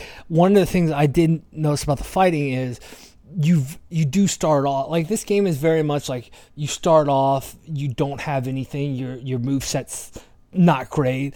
And then as you build up experience, you get to put points in, in to, to unlock new moves, and it does make it a little bit more. Uh, it gives you that variety, and like I said, there's three different fighting styles. You know, some counter different ones, uh, or if there's a fighting style you like, that you'll gravitate towards that. So there's options in here that I don't think you were either you didn't really get into a lot, and, and it is hard. Like the first like two three hours are not not a slog, but I mean, I mean, they're a bit I, of a slog. Like, I, it, you, in order to get, yeah, you're dancing around because you're making excuses for the game. Like, and that's the thing. Like, same thing as it's like saying, man, this movie ha- or this book, it's a really, really great middle and an okay ending, or vice versa, but the beginning sucks. It's like it's not my job to endure the the crappy intro I, and the crappy controls to get to the good part of the game. Like that's part of the game. Like if it's a good package, if it's a good game, if it flows, it takes me through it. I'm excited to play. I'm playing, then you know I'll get there. But if it's like as bad as it was for me, and as much as for sure, yeah, no, I'm not. I am I'm not around and wait. Okay, so you're that's fine. Like this game wasn't for you. I think it. I don't think you give it the credit it does deserve. It is a good game. In my opinion, it's a good game. I think if you like, you know, Japanese culture or Japanese style, you want to play as this. Uh, like I said, a yakuza. He's like anti anti hero. You know, he does he does good things. He believes in honor. That's kind of the whole theme of this. He believes nobody else has honor in the yakuza. So he, it's funny. Like it's yakuza, but everybody you fight in the game and all the story is about you like beating up other yakuza people. It's not like yeah. you're going around like beating the shit out of civilians like to become like this overlord, you know, for the most it's all about like the infighting in the yakuza families. So like a Dexter. Yeah. So yeah. But uh, we just spent a lot of time on that game. Yeah, so I, I won't talk much about the other games I'm playing. I'm playing WoW, as everybody knows. Uh, super excited and uh, enjoying it. Wish I had more time to play it, uh, but I don't. Yeah, uh, we've been, we've been playing on the raid a lot, so I think either next week we might go in depth about the story that's going on in the raid, and uh, yes, because it would be interesting. Because uh, one thing I like is we have friends that don't play WoW, and we're kind of learning how. I, I find it a challenge to try and keep it a little bit interesting to tell them what's going on and why we like WoW, but uh, without using like all the jargon because it's it is confusing and trying to yeah. simplify that out has been a good uh, test on how to explain things. But uh, other than that, yeah, that's pretty much all the WoW I think we're going to talk about this week. Next week, I, I, I we'll probably go a little bit more in depth because of I want to talk about the story that's going on in the raid, particular, and like me and Andre have been talking about. Uh, I've I've had I have some thoughts about WoW right now, but uh, specifically their in game that I'd like to discuss with him on air. Yeah. Uh, and then the third thing I'm, I'm not really playing per se, but is Magic the Gathering Arena. Um, I will probably play it soon, um, but I am kind of in the process now of learning the current set that's out. And the way I do that is I watch uh, either Twitch streamers or like YouTube uh, videos of people playing or talking about the cards, and like I, it's it's like an endless money pit. So I'm not in any hurry to start tossing money in that endless money pit.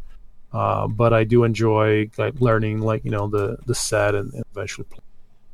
That's kind of all I've had time for. Really, I'm hoping by the next episode I'll be able to talk a little more about WoW, like Robert said, and maybe who knows, one or two other things out there.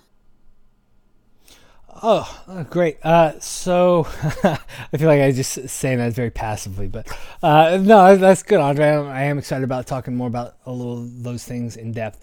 But let's, Heidi, like there's a whole bunch of games, you know, new games have been coming out through these years, and we always like to talk about them. So tell me about the hottest new thing that came out in uh, 2010 that you're playing. Oh yeah, you know, I know that has that has done this, but I'm base basically I'm revisiting games that I did not get into when it first came out, and because they have their respective sequels coming out, or that they have just been released and everybody's talking about them, I'm going back to my shelf and actually playing the original so that I could play the new one. So yeah, I mean, I can't be the only one who's doing no, that, right? You know, done it many times before.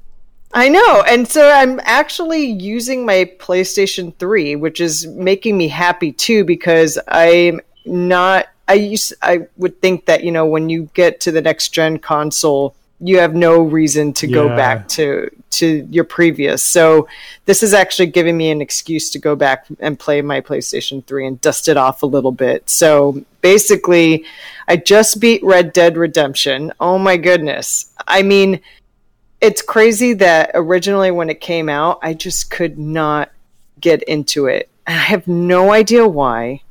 I was a huge rock. I mean, like Rockstar Games I got into with Grand Theft Auto 3. Vice City is like one of my favorite games. You know, living in Miami, it like spoke to me. but when it came to Red Dead Redemption, I simply couldn't get into it. And I love the Western theme. I love, um, you know, everything that uh, everything that about it. I just it just spoke to me. So within two hours, I just put it down and then never played it again. Wow, fascinating! Like because it's I, funny because I'm almost the opposite. Like I I've never connected with the Grand Theft Auto series, which and, and it's partly what kind of one thing me and Andre one of the few things that are similar. Like I don't like playing the straight up like bad guy, like the thug. Like I like to play like a hero or an anti-hero, and I never thought like I actually did like Grand Theft Auto Four for the most part uh, because I liked uh, Niko. Niko. Yeah, Nico, Niko like, he was awesome. He, yeah, because he was like the out of all the protagonists, he was like basically, I don't want to fucking do this. I just want to live yeah. my life. Why can't you yeah. just leave me the fuck alone? But he winds up getting kind of pulled into this. Uh, overarching story. Whereas in like one, I didn't or three, I didn't like uh, Tommy Vito or whatever. yeah, he was. didn't have much personality. Uh, and, and, and I like the aesthetic of uh, Vice, Vice City. City, but it just again you were kind of playing that mafia guy that has to go around, you know, doing similar things as the first guy trying to become a made man more or less. Right. But, so, well, it's the so, 80s. It's yeah. like Miami. It it was just very it was much more about that setting than anything for me. But that's yeah. the thing with Red Dead Redemption in that way Niko you know, kind of being forced into this, you know, like he's constantly being thrown into one bad situation after another. It was the same sort of thing with the, you know, Red Dead Redemption. And, you know, yeah yeah, he and, he didn't the whole time. He's like, ah, I just got to get my family back. You know, like I have yeah. to do this. So yeah. I, and that's the thing that the, the similarities are there that you think I would love about it, but for some reason I couldn't get into it. So finally, I did like a month ago decide to pick it up and I'm like Red Dead Redemption 2 is out and I need to be able to talk about this game. So like, so how far have you gone this time? Like, oh, I beat it. I oh, beat oh, it. Did okay. yes, I did. I finally did, and it took a good five hours for me to finally be like, okay, now I understand why people love it. Now I got into it. Um, driven by the story, I liked being able to go. You know, starting off in one area like the, the Texas border, and then uh, moving into Mexico uh, I did enjoy everything about it after five hours of finally getting over that hump for me. Well, so that's what I played. So you were able to power through that slog that yes. you know, defeated Andre. Uh, in yes. Yakuza. Yeah, I think that's and, kind of it. Yeah, I think that I, I understand what you mean too, Andre, because you're talking about like making excuses for games, and it should have you or grip you probably from the beginning. And I get that. Um, and that's probably why I, I, just stopped playing that. And I just didn't want to make an excuse for it. And, and I'm like, you know what? It's just done. But yeah, that's that's basically how I feel about that. It was the same thing with uh, uh, the Dragon Age 2. So uh Dragon Age 2 is like another one that uh, so many people from, you know, you know, fans of Bioware that played that and they were just like, "Oh no." Yeah. but it took honestly, it, uh, go, go on. No, no, go ahead. Well, I think like it took me like 10 hours to finally get over it and say, now I get it. Now I love this game. I love the dialogue. It adds to the story. I'm able to be yeah. like happy and nostalgic because Alistair comes back in there for a little bit. It just, yeah. Yeah. Ah. It's just a recurring theme lately. I know. I know.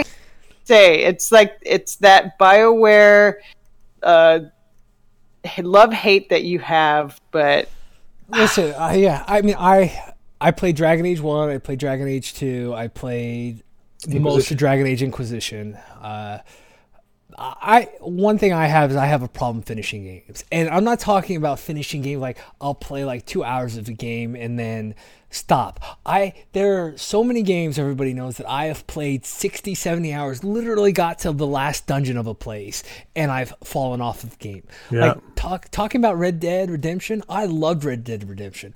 I played it and the game had a perfect ending. I got to a farm, I did like six or seven quests in the farm and John Marston has a wonderful life with his family, and that, as far as I know, that's that's the perfect ending. I was good. I finished. That that was it. I didn't do anything else, and uh, wow. uh, I left. I left John Marston happily with his farm with his family, where he belongs. What the so heck? Uh, really?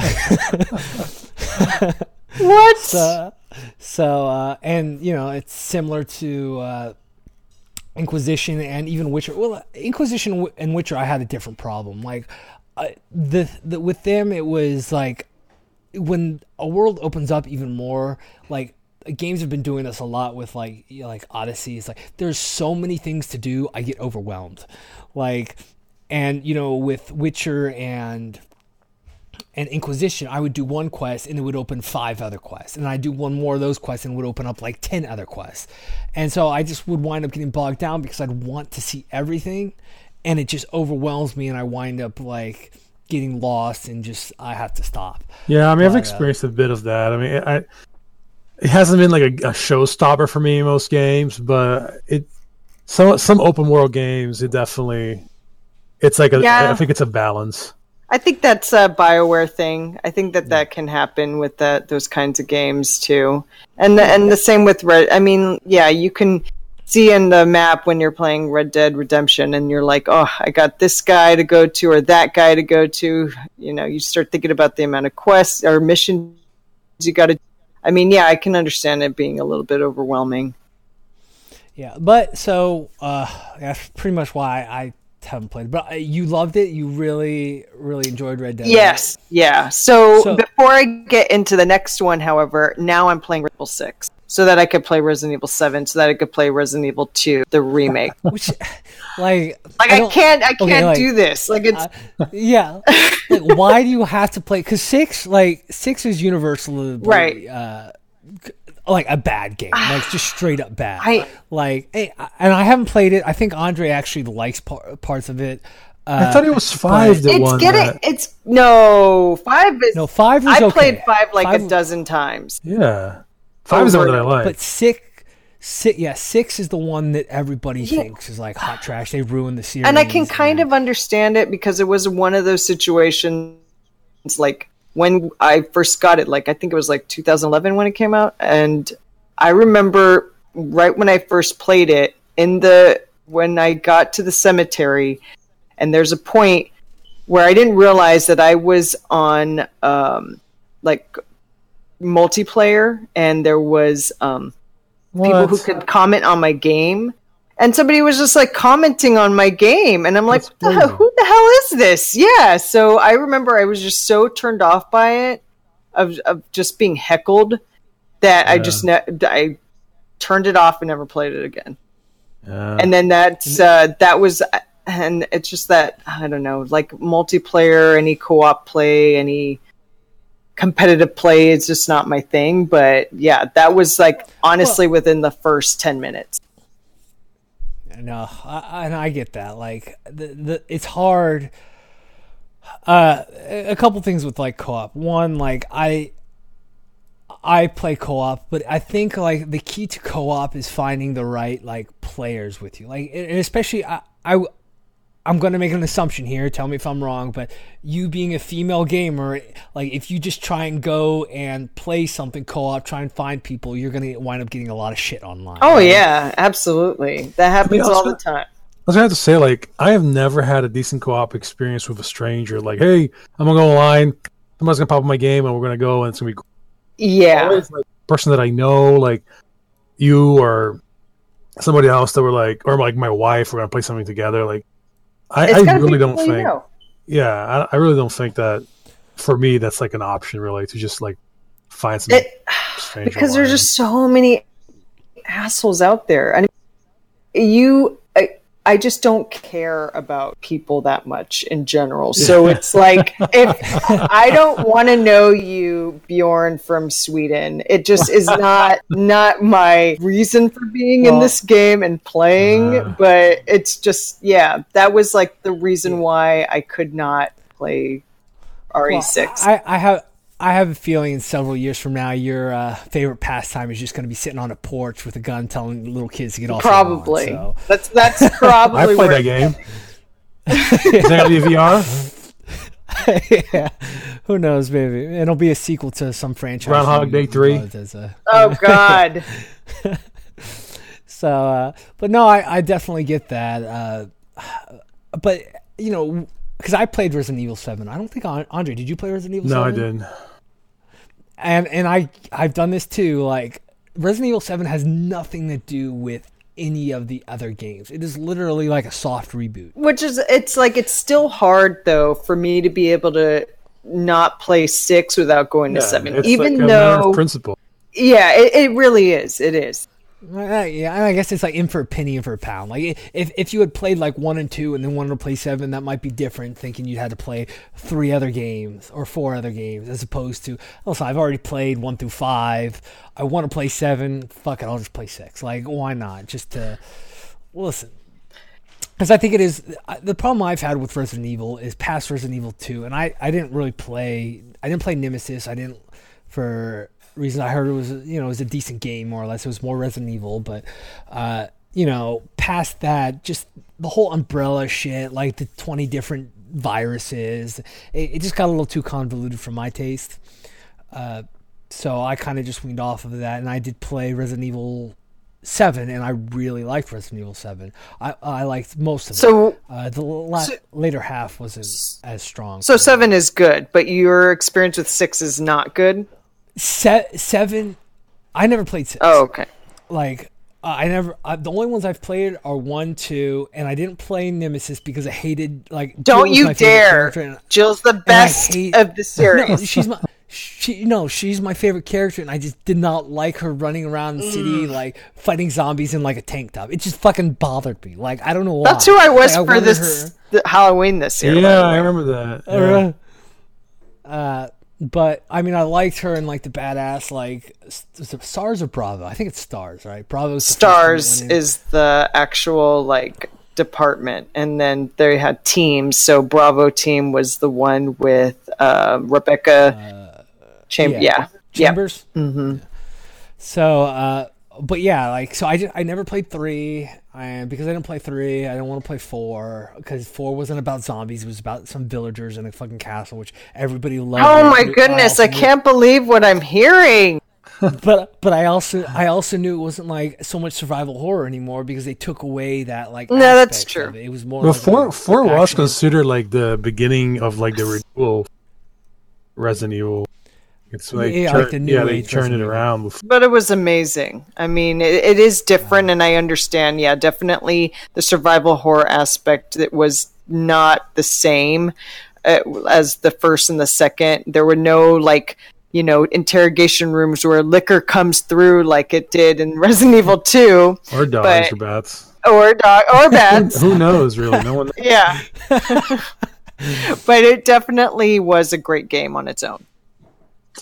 And, and, like I said, like se- like I like seven seven. You can play on VR too, like oh you want. God, yay! But it, it's it, but the thing is, is like basically, I think the change from three to four is similar because as it is from six to uh, seven, because seven goes from a completely different style of play, where three like three and below was all that survival horror. Four is that kind of like action third person shooter, like much more fast pace. And then seven is really much more of a, uh, uh, you know, it's first person. It's much more horror, uh, and you really like the first like two acts of the game, like, and everybody will say this, like, the first two acts are really great. You wind up being in this mansion, and it's almost like you're back to like Resident Evil. You're you're scared of going around a corner and meeting like a, one guy that can really fuck you up, like, as opposed to just hordes of guys coming at you. Uh, so it's much more. Um, it's not solitary, but it's just much more contained, like the horror, and, and it's definitely like I don't think I was scared throughout the whole game, but it was like super creepy, and I had that like those hairs in the back of my neck like coming out. Like it, I really enjoyed it, and then like the last half is I enjoyed it less when they kind of go away from that a little bit. But I'll I'll let you discover that for yourself, and maybe you can come back on and we can talk more about it and what your impressions as a Resident Evil lifelong fan. I will for sure. Uh, so we're at like an hour and a half, so I have a couple games I'm going to play. I'm going to hold off on uh, Spider Man because I basically the last two weeks I've that's pretty much the main game I've played is Spider Man, like a shitload of it uh, for the PS4. Uh, I'm going to talk more about that next week when we have a little bit more time.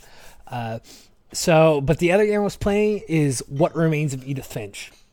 I, I, don't know if any of you guys ever played this or heard of it. So funny, uh, I actually did. I have played it and I've beaten it. I, it was a random yeah. download of some months ago, and yes, I have actually played it through. Oh, that's cool. Like, I'm glad. Like, I, I actually wound up getting it for free. Like, on, believe it or not, like, one of the things Epic Game Stores is doing right now is every two weeks they're giving a free game just straight up free game that you can download and keep forever. And two weeks ago, it was this What Remains of Edith Finch. I had heard things about it, and I just wanted to play it. This game, like, one, this game does not take a lot of your time. I think I beat it in under two hours. It was very. Uh, uh, it's interesting. It the just, stories are yeah. interesting. So, so th- this is typically what you call like uh, a walking simulator. So if you played a game like Gone Home or um, uh, I guess I'll just say a similar game to Gone Home. Uh, that's like the big one. It's like from Fullbright. Uh, this game kind of it basically this, the the concept of this game is you are part of the Finch family, which has this long history of uh, deaths in your family. I don't. I don't think. I think pretty much every everybody has died from unnatural. Yeah, it's like a curse. whatever. Yeah, and so you are playing Edith, and you go back to this town. You're like the last remaining uh, survivor of your family, and you basically kind of go there after you've been gone for ten years or so to try to understand your family and your background. Because uh, uh, you find out very easily. I mean, if you look down, you know, one thing that you find out is Edith is pregnant. So it's kind of like a thing that she's telling the story. Wait, so know, is she alive? Her. Yes, no, she is alive. Like that's you play as Edith throughout this whole thing. Oh, so you're pregnant. And, yeah, your character Edith is Edith is pregnant. Oh, okay, got it. How pregnant is she? Uh, like so, third trimester or? Like... So like I don't know, six, six months. Does it really matter? Like I, I feel it like it matters a, a lot. That, uh, okay, you are able to walk around, uh, crawl through small spaces. Yeah. Okay, so so okay, like she's she's not like you know the timer's not about to ding, right? Okay. Like she has a little bit of time. Uh, but again, that really doesn't fucking matter at all. Like it but, matters to uh, her. so so you basically the whole concept of this is you go to this ta- this city and you're trying to figure out what has happened to your whole family and she's kind of explaining the history of her family throughout this whole thing and the way it works is she'll go into a room of a particular family member and she'll just talk about it or she'll find a journal entry and and it, what it'll do is it'll transform you into that family member. So you're kind of like living it as she's. But but they're all dead. All the family members. Yes, she's the only. One. You basically find out how each one of them dies. That's so sad. And this is over like, and this is like uh, over. yeah, it's a little. There are some dark moments for sure in there. Yeah, definitely. Like the hardest one for me was uh, Gregory. Oh, which uh, Gregory was the, the train, uh, the youngest one. Oh, okay, one. got it. Okay. Uh, for uh, as a I father, understand. as a father, now I get it. Uh, and, and the thing is, is like none of these, like you never see exactly how they die. It's very abstract in a way. Like for some things, like uh, I'll use the first example, like which is I think her name is Molly. She was I don't know the great aunt of the main character, or whatever, and she had died when she was around ten years old. So it's the first one you go into. You literally so you open up her diary and she says she's hungry. So she eats something and she says she's still hungry and she keeps eating. So she she's trying to find things to eat in her room and then she, her door opens up and for some reason she transforms into a cat. Like and she eats food eats food. As a cat yeah, she she wants to pounce on a bird, so she pounces on the bird, she eats it, and then she turns into a bird and she flies off. And then she's trying to find a rabbit to eat, so she finds a rabbit, she eats, she transforms into a shark after that, I think. And she's literally on land, and you have to roll onto the ocean. And the whole concept is she keeps eating and eating, and it ends like the last thing she turns into is this monster, and she's eating from a like she eats all the people on a boat, and she says monster's still hungry, so she kind of goes into a drain pipe, and you lead her underneath the bed of Molly, like the person you're talking about. And then it switches back from a monster position into Molly, who's in her bed, and she's saying, like, I don't want to wake up or I don't want to get out of bed because he's here. And the one thing she knows is she is very tasty. Like, so she knows she's going to get eaten. And it basically means like Molly disappeared. Nobody knew what happened to her, but through this, this is kind of explaining that. So it's it's abstract in a way, yeah. and there's some more that are abstract, but it's not like you don't really see any like blood or guts. It's very much fantastical, like almost quality to yeah, it. Like and, and, and I th- you have this game. I would really recommend you you getting through it. Yeah, no, I, I, got like, it. Gregory, and, uh, I, will I'll check it out. yeah, and like like Gregory is like hard. Like you know, after I I almost had to put the controller down like because Gregory is like yeah, I get it. He's he's like yeah. he's the one year old, and but it's like how he I don't want to spoil it because really the game is about finding out about these people and it, it, it, it's minimal time it's like like I said it's a two hour game but it, it was a very interesting concept and I, I really enjoyed the story of it even if it's like a series of misfortunate events. Right. like nobody comes out of this thing like you know this is not a game uh, this is not a game where you're going to feel like happy but it does make you think a lot. Like i, I felt like i so it's a two hour game kind of, that's going to make me sad for two hours? Yeah it'll just make no, you think a little bit i think. It's not gonna like, it's not a feel good game but it'll make you think a little. Uh, yeah, sounds better than playing yakuza very, for 30 minutes. It'll be better. so, i mean I, I i was i was i was uh gripped through the whole story just trying to find out about these people and some of them the way the story just goes is very interesting, and I, I really like it. It actually has a positive message in it, uh, but they kind of kick you in the balls to tell like, and while you're on the ground crouched in pain, then they tell you like, okay, you know, the positive message. So it's just it's an interesting story, and I really liked what they did with it, and it was a it was a it was a nice interactive movie, I guess, or interactive experience because I wouldn't really say it's a game game.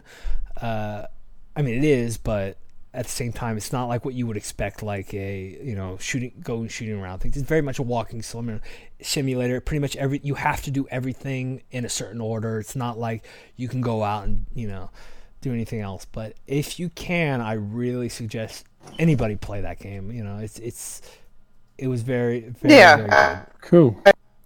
All right, everyone, check your equipment, restock those potions, and load up on magic scrolls because it's time for the main quest. All right, are we talking about Anthem? Yes. Yes. Oh my now, God. now we are gonna go, we are gonna go into the big topic. so so I, hey, I, I, think we had a pretty good fun time talking so far. Uh, it's actually been pretty uh, light for a hundred or an hour and forty minutes. But so let's let's really get into the meat of this. Uh, so everybody, we all played Anthem's demo.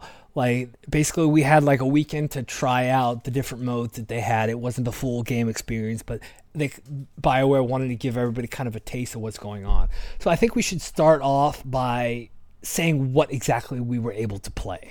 Hang on, hang on. Before before we go into like the details, can we just do one thing? Like, I want to ask you, you guys this question. So Okay. Before playing the demo, you know, you were looking forward to Anthem, maybe you weren't. Uh, after playing the demo, are you now looking forward to it more? Uncertain you're going to get it, and I kind of know how to question already. Um, but also, like, are you set? Like, was it above your expectations, or right on target, or below? I'm going to say below. Well, so just coming well, out with it. It's funny just coming out with it. yeah, it. so it's it's funny because I talked to Heidi a little bit about this before we played it, and she had just straight up told me like, "Listen, I'm excited about trying this demo because I I don't know anything about this game. Like, you know, it happens we don't have time to, to look into this stuff or, or it's just not really what we do sometimes. So she had no, no idea what this game was going to be. So I'm kind of like, not sweating here, but I'm like, okay, well, I need to set her expectation in a way because oh, I know BioWare games. And this game was no. not a typical BioWare yeah, game. it's not. So I said, like, but I also didn't want to spoil it for her. So I basically said, okay, Heidi, you don't know anything about this game. That's great. I want to hear what you have to think, but I have to tell you, this is a multiplayer focused game. That's the only thing I told her, and she, and she kind of made the same noise, like uh, when I told her that. God. So, uh, yeah. So going off from that, like, as far as my answer would be, is like it's it's what I expect. I I'm not surprised by it. Okay, so it was uh, like uh, right on target as far as expectations go. Yeah, more or less. Like it's pretty much what I'm I'm expecting it. What about you, Heidi? As far as like what you're, oh, you said that you less. No, for sure below. I mean, it just it's so it's too dependent on co-op play, and I just was not expecting it to be so much about that. I mean, I played the first two missions, and there was like I was in the middle of the third um, so I, I think there were three, right, in the demo? Yeah, so so in the demo you could do free play, which you just basically go out in the open world and you know random events happen. Then there's the main mission modes, which there were three right. of, and then there was like a uh, a dungeon or like I think it's called a stronghold, which is basically equivalent to like a dungeon in WoW, where you go with a group of people and whatever the story is there, you do that. Okay. Yeah. So I did basically, I guess, the missions for the most part, the mission mode, and almost. I mean, I was halfway through the third, but I mean, it's it's just it's too much multiplayer for me. I'm still going to end up buying it. I'm still going to be a sucker because it's BioWare, and I have liked every freaking BioWare game out there. Yeah. And it's just that that simple for me. Okay, no, that's cool. Like, well, before we get into that, because I do want to kind of talk a little bit about that and your impression of it. But Andre, what did you think about it? Like, oh, yeah, you, I mean, it, your initial impression. So, I would say that it, it is a little bit below my expectations. There's definitely still some performance issues, um, which really shouldn't be there by now if you're releasing the game in like a couple weeks. Um, and like the feeling of how generic it is like i couldn't escape that feeling. Like i i get it that destiny like doesn't own like every sci-fi shooter but i had a real hard time like not feeling like i was playing like uh early like a better version of destiny or like the next expansion pack for destiny. Um i like the freedom of maneuver and stuff so i thought that was cool uh, but I think I, for me, it was below expectations, and I was kind of like neutral before, like I might, like I may or may not get this game, uh, and now I'm like, I'm not gonna get it at release. Like, I want to play it, but I'm not. I'm gonna wait till like the whatever patch comes out, and uh, then and then eventually play it. Mm-hmm. So I'll, I'll kind of get into what I thought of the game too. Then, uh, so I I play. I, I, guess I played the most of the, this game because I, I completed the three story missions, and I I tried the stronghold after that, which is that dungeon. Uh, I knew into this game what it was. I knew it was like a Destiny type game, which had definitely like. Th- when I think of Bioware, I don't I don't like those types of games. I had already known things that that automatically turn me off because whenever I play like a Bioware game or one of these uh, computer RPGs or just any RPGs, you know, judge me or not, but one of the first things I do is I literally type is do they have like romance options because part of it is interacting with what I enjoy about this is interacting with my crew members and you know whatever happens with them you know whether I, I wind up getting a romance option, which Blizzard typically does those very well. They, they wind up having uh, interesting stories and involving the relationships. And I knew going into this, they don't have relationships as far as, oh, you can form like a, you guys are a couple or something. Uh, so the way this works is in Anthem, like Anthem, is Anthem? The Forge, I think, is what the the city is called. Yeah, Fort Tarsis. there's two. yeah, Fort Tarsis. So there's there's two parts of this game. One is the that they've uh, highlighted is all your single player and your story stuff is going to happen in Fort Tarsis. Whereas you're good that's that's a single player mode, you're in first person mode, and you go around talking to your crew members and other people around town where you'll get quests or whatnot. And there's when you will be able to talk to people and have conversations with them. And to me, it was we only got to talk to uh, there were three people you could talk to and then the quest giver and typically these conversations were very like they were binary. It's like literally you would have you talk to somebody and there'd be two options. Either you agree with him or you really agree right. with him.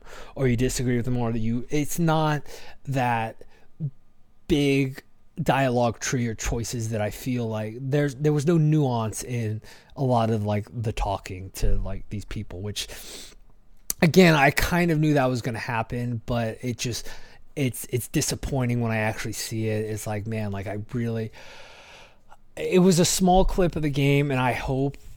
I mean, I thought that like the story was interesting. The three missions, like talking to my Matthias. Like, I don't know if you at least thought like the story there was interesting. I thought it was. The item, I thought it was the, okay. the MacGuffin or whatever yeah. it was.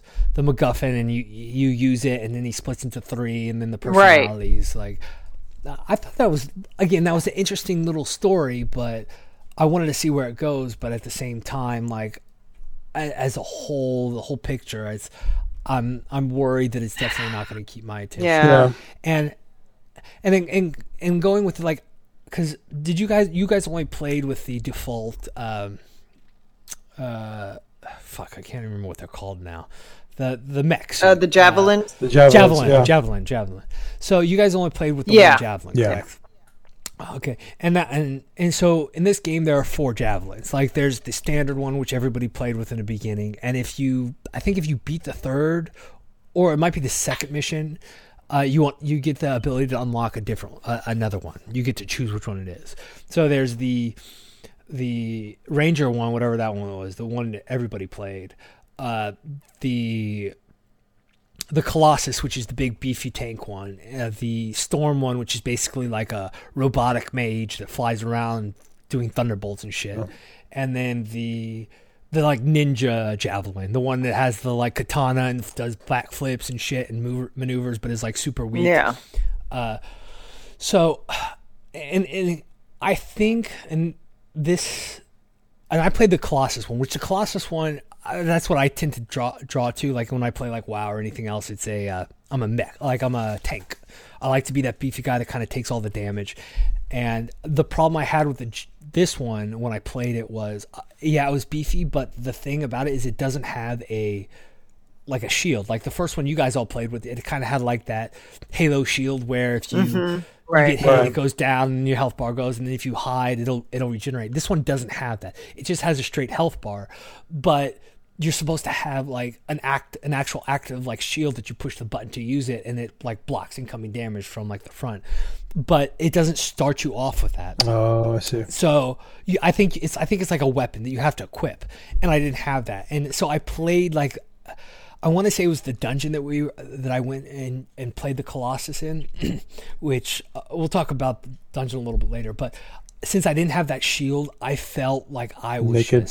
screwed the whole time because the like your shield automatically regenerates, but your health doesn't. You have to get health back, and there's a lot of shit that like flings up at you. Like I mean, I mean, there's like guys coming from all all sides. All these enemies are coming at you, so you have to rely on on that shield mechanic to either hide or do whatever you need to to. And you have to rely on your other members too, but not having a shield to regenerate, like once I die, it's I'm dead. I can't do anything. And I, I don't know if you guys had this problem. If you guys died, like the respawn time ticked down to zero, but then you didn't respond. It was almost like you had to wait for everybody else to yeah. die or they revived yes. you. Like, and I thought it was a glitch because I was like, "Fuck!" Just like let me let me respond in the back and then come in, like, because uh, they're half the time, especially when it's the Colossus, I was down, yeah. like just because I couldn't regenerate. And that yeah, that that's that was something that I found um, very frustrating about the the game too. I I did find that I was waiting around, and it was like, what am I waiting for? Is do I waiting for my party to die, or is like, I mean, it, it was a the frustration that came out of it for me yeah. too. And for, for me, one thing that it's hard to get over is the fact that like BioWare, like what they're trying to do, right? They're trying to expand into a different branch and like branch out to like different customers. Um, and I like I'm glad that the BioWare element is story, but like I really kind of feel like I wish this was a single player game. And like it's not that I don't like co op, you know, or player games, whatever, but uh, I felt the same way when we played uh, Star Wars: The Old Republic, the MMO. You know, wish that was a player game. Mm-hmm. Uh, and I think this is kind of a trend that's going to keep happening. And for me, like I, I was I went into this demo thinking, okay, like I want to see like what's gonna grab me, like what's gonna make me want to buy this game, and just the fact that you start at level ten and you start like and then like there's no story, like that was kind of a turn off thing for me for the demo. Um, so I'm not saying I'm not gonna play it. I will play it, but I'm definitely not buying them.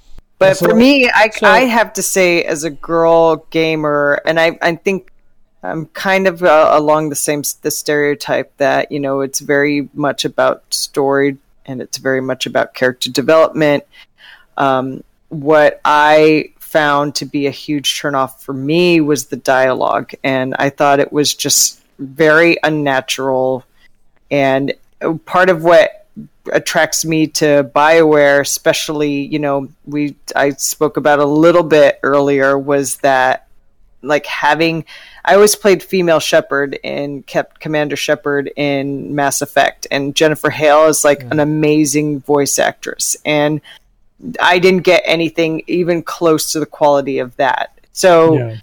talking to the bartender and him telling me about his, you know, time, yeah, like I, yeah. I, I was like, that I'm not interested. Like I just and the two options, as you said, it's just not very natural the way that you responded. Oh well, yeah, yeah, and I guess it's weird because okay, you're talking to the bartender, and the bartender's like a guy that listens to your problems or whatever, right? And and literally, the guy introduces himself and tells you he's having a problem with a woman, and how yeah. can you, a guy he's never really talked right. to, how should he fix it? Like it's you got to give like, the the bartender advice, and you're like, what? But, yeah, but you know what that is though. Like that's what I was saying. Like that's weird because you're playing the demo. Like I'm sure when you play yeah. the game, that's not like the first thing that comes up to you because that's true. You know, God, I uh, hope not. And and yeah, I hope I hope because like whatever problems I've ever had with a Bioware game, like the characters has always been like the main draw more than anything to me. Seeing like Garrus or uh, fuck like uh, Blackwall or any character from like any of these games, uh, I've I've really enjoyed their stories as much as mine. But like I I tell you what, I did not give a shit about exactly. the bartender.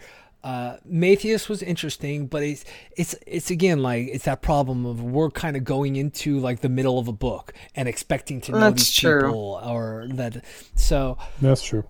I want to I want to give it the benefit of the doubt. I'm still want to I'm interested in the story, like whatever the multiplayer part is, and I think that kind of sucks. I think Heidi, with you, like in order to truly like at least have fun playing this game, is going to hinge on who you're playing. With. Yes, with. like like I can tell you, like right now, you're you're not gonna like at all if if you're just going in playing because I played it with random people and none of us talked. I didn't know these yeah. people. We weren't communicating, and I just felt like it's whenever like you need to have that coordination because when we were in a firefight, everybody else was doing one uh, whatever you wanted, yeah. Thing. Right, nobody and that's that was the frustrating was part about it for me too. The most frustrating part was just being. I kept on getting like um teleported to wherever they were like the load screen oh, would keep so coming annoying. on because i was it was like yeah. you're not within the parameters of the mission and it's because everybody went ahead and i'm like i want to stay behind i want to like do my exploring Take your time yeah bit and it, you don't have that at all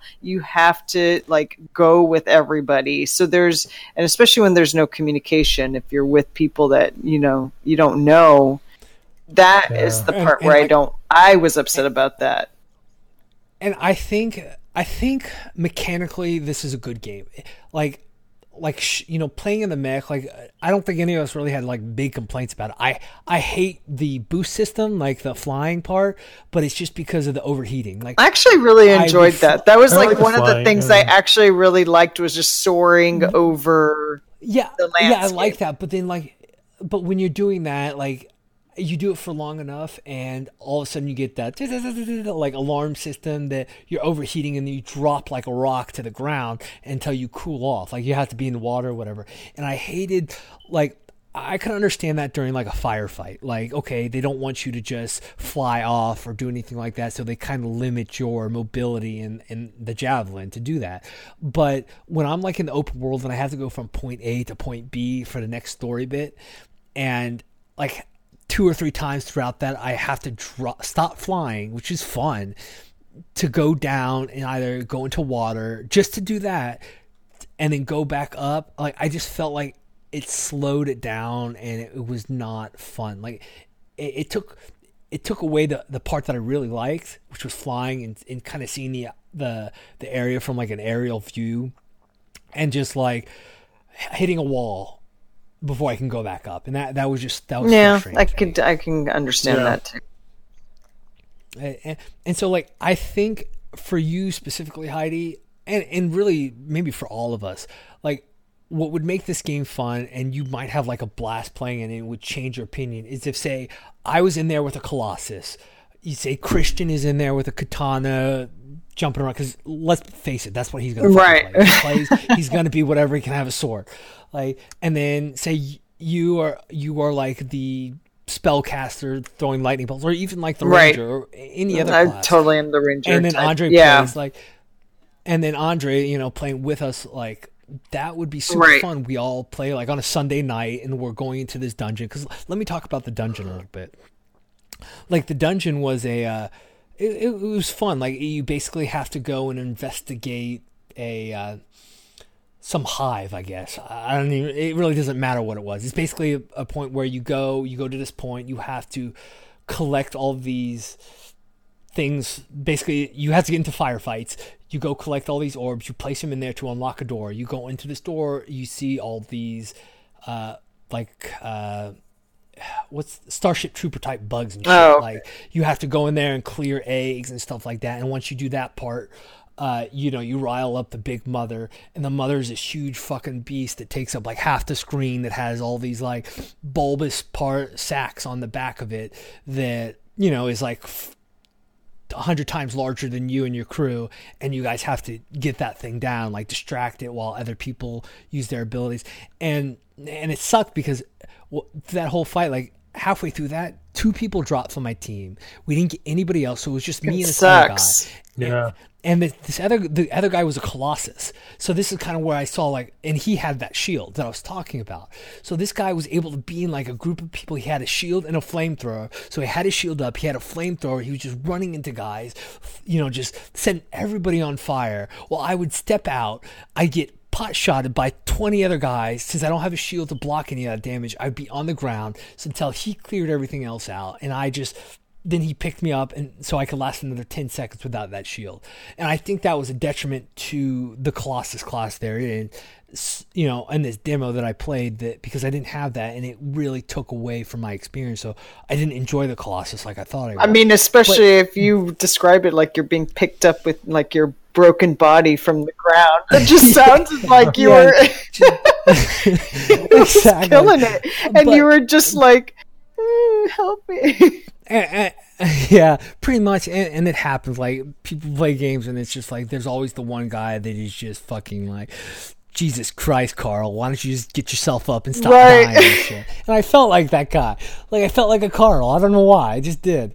And so, but throughout this whole experience, I was like, okay, listen, this is not working out. Like, I know I made a bad decision either to pick the Colossus right now because I didn't have the right tools I needed for this, but I could see the potential. And yeah, Andre says I make excuses for games. Uh, for better or worse, like I think this can be a super fun game. It all comes down to the people you're playing. Like, I really think like if you, if all four of us got together, eh, like a Sunday night or something like that, and we got down and got to play the game together, we would have had a blast because we would have been having that communication. We would have been able to fight these giant guys. We would have got some guns and like.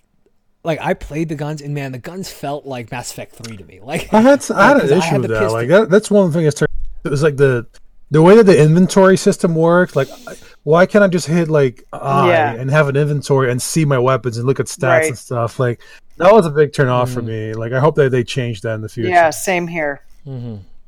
Yeah, and so, uh, but and they give you a whole bunch of guns, but I just wish, like like you say, that and maybe there was this. I didn't play around with inventory a lot, but if there was like an optimization button where they pretty much gave you the best stuff.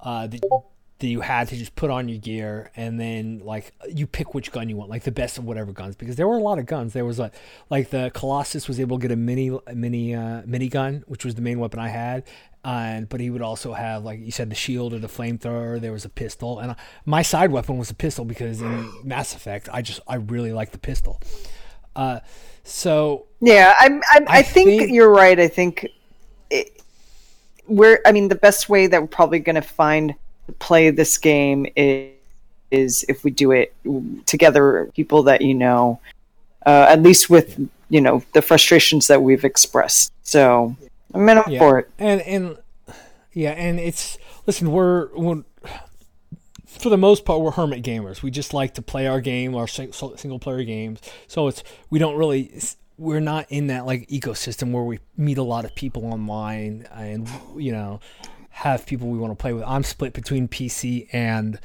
PS4, but I thought like, okay, well, I know you don't have you're not a PC gamer. So if if we're to enjoy this or you're to enjoy it, should I get PS4's Anthem? And you know, I know Christian has Yeah. PS4, I really think that's that's the only way we can enjoy it like and, and have like fun with it throughout the whole thing because yeah.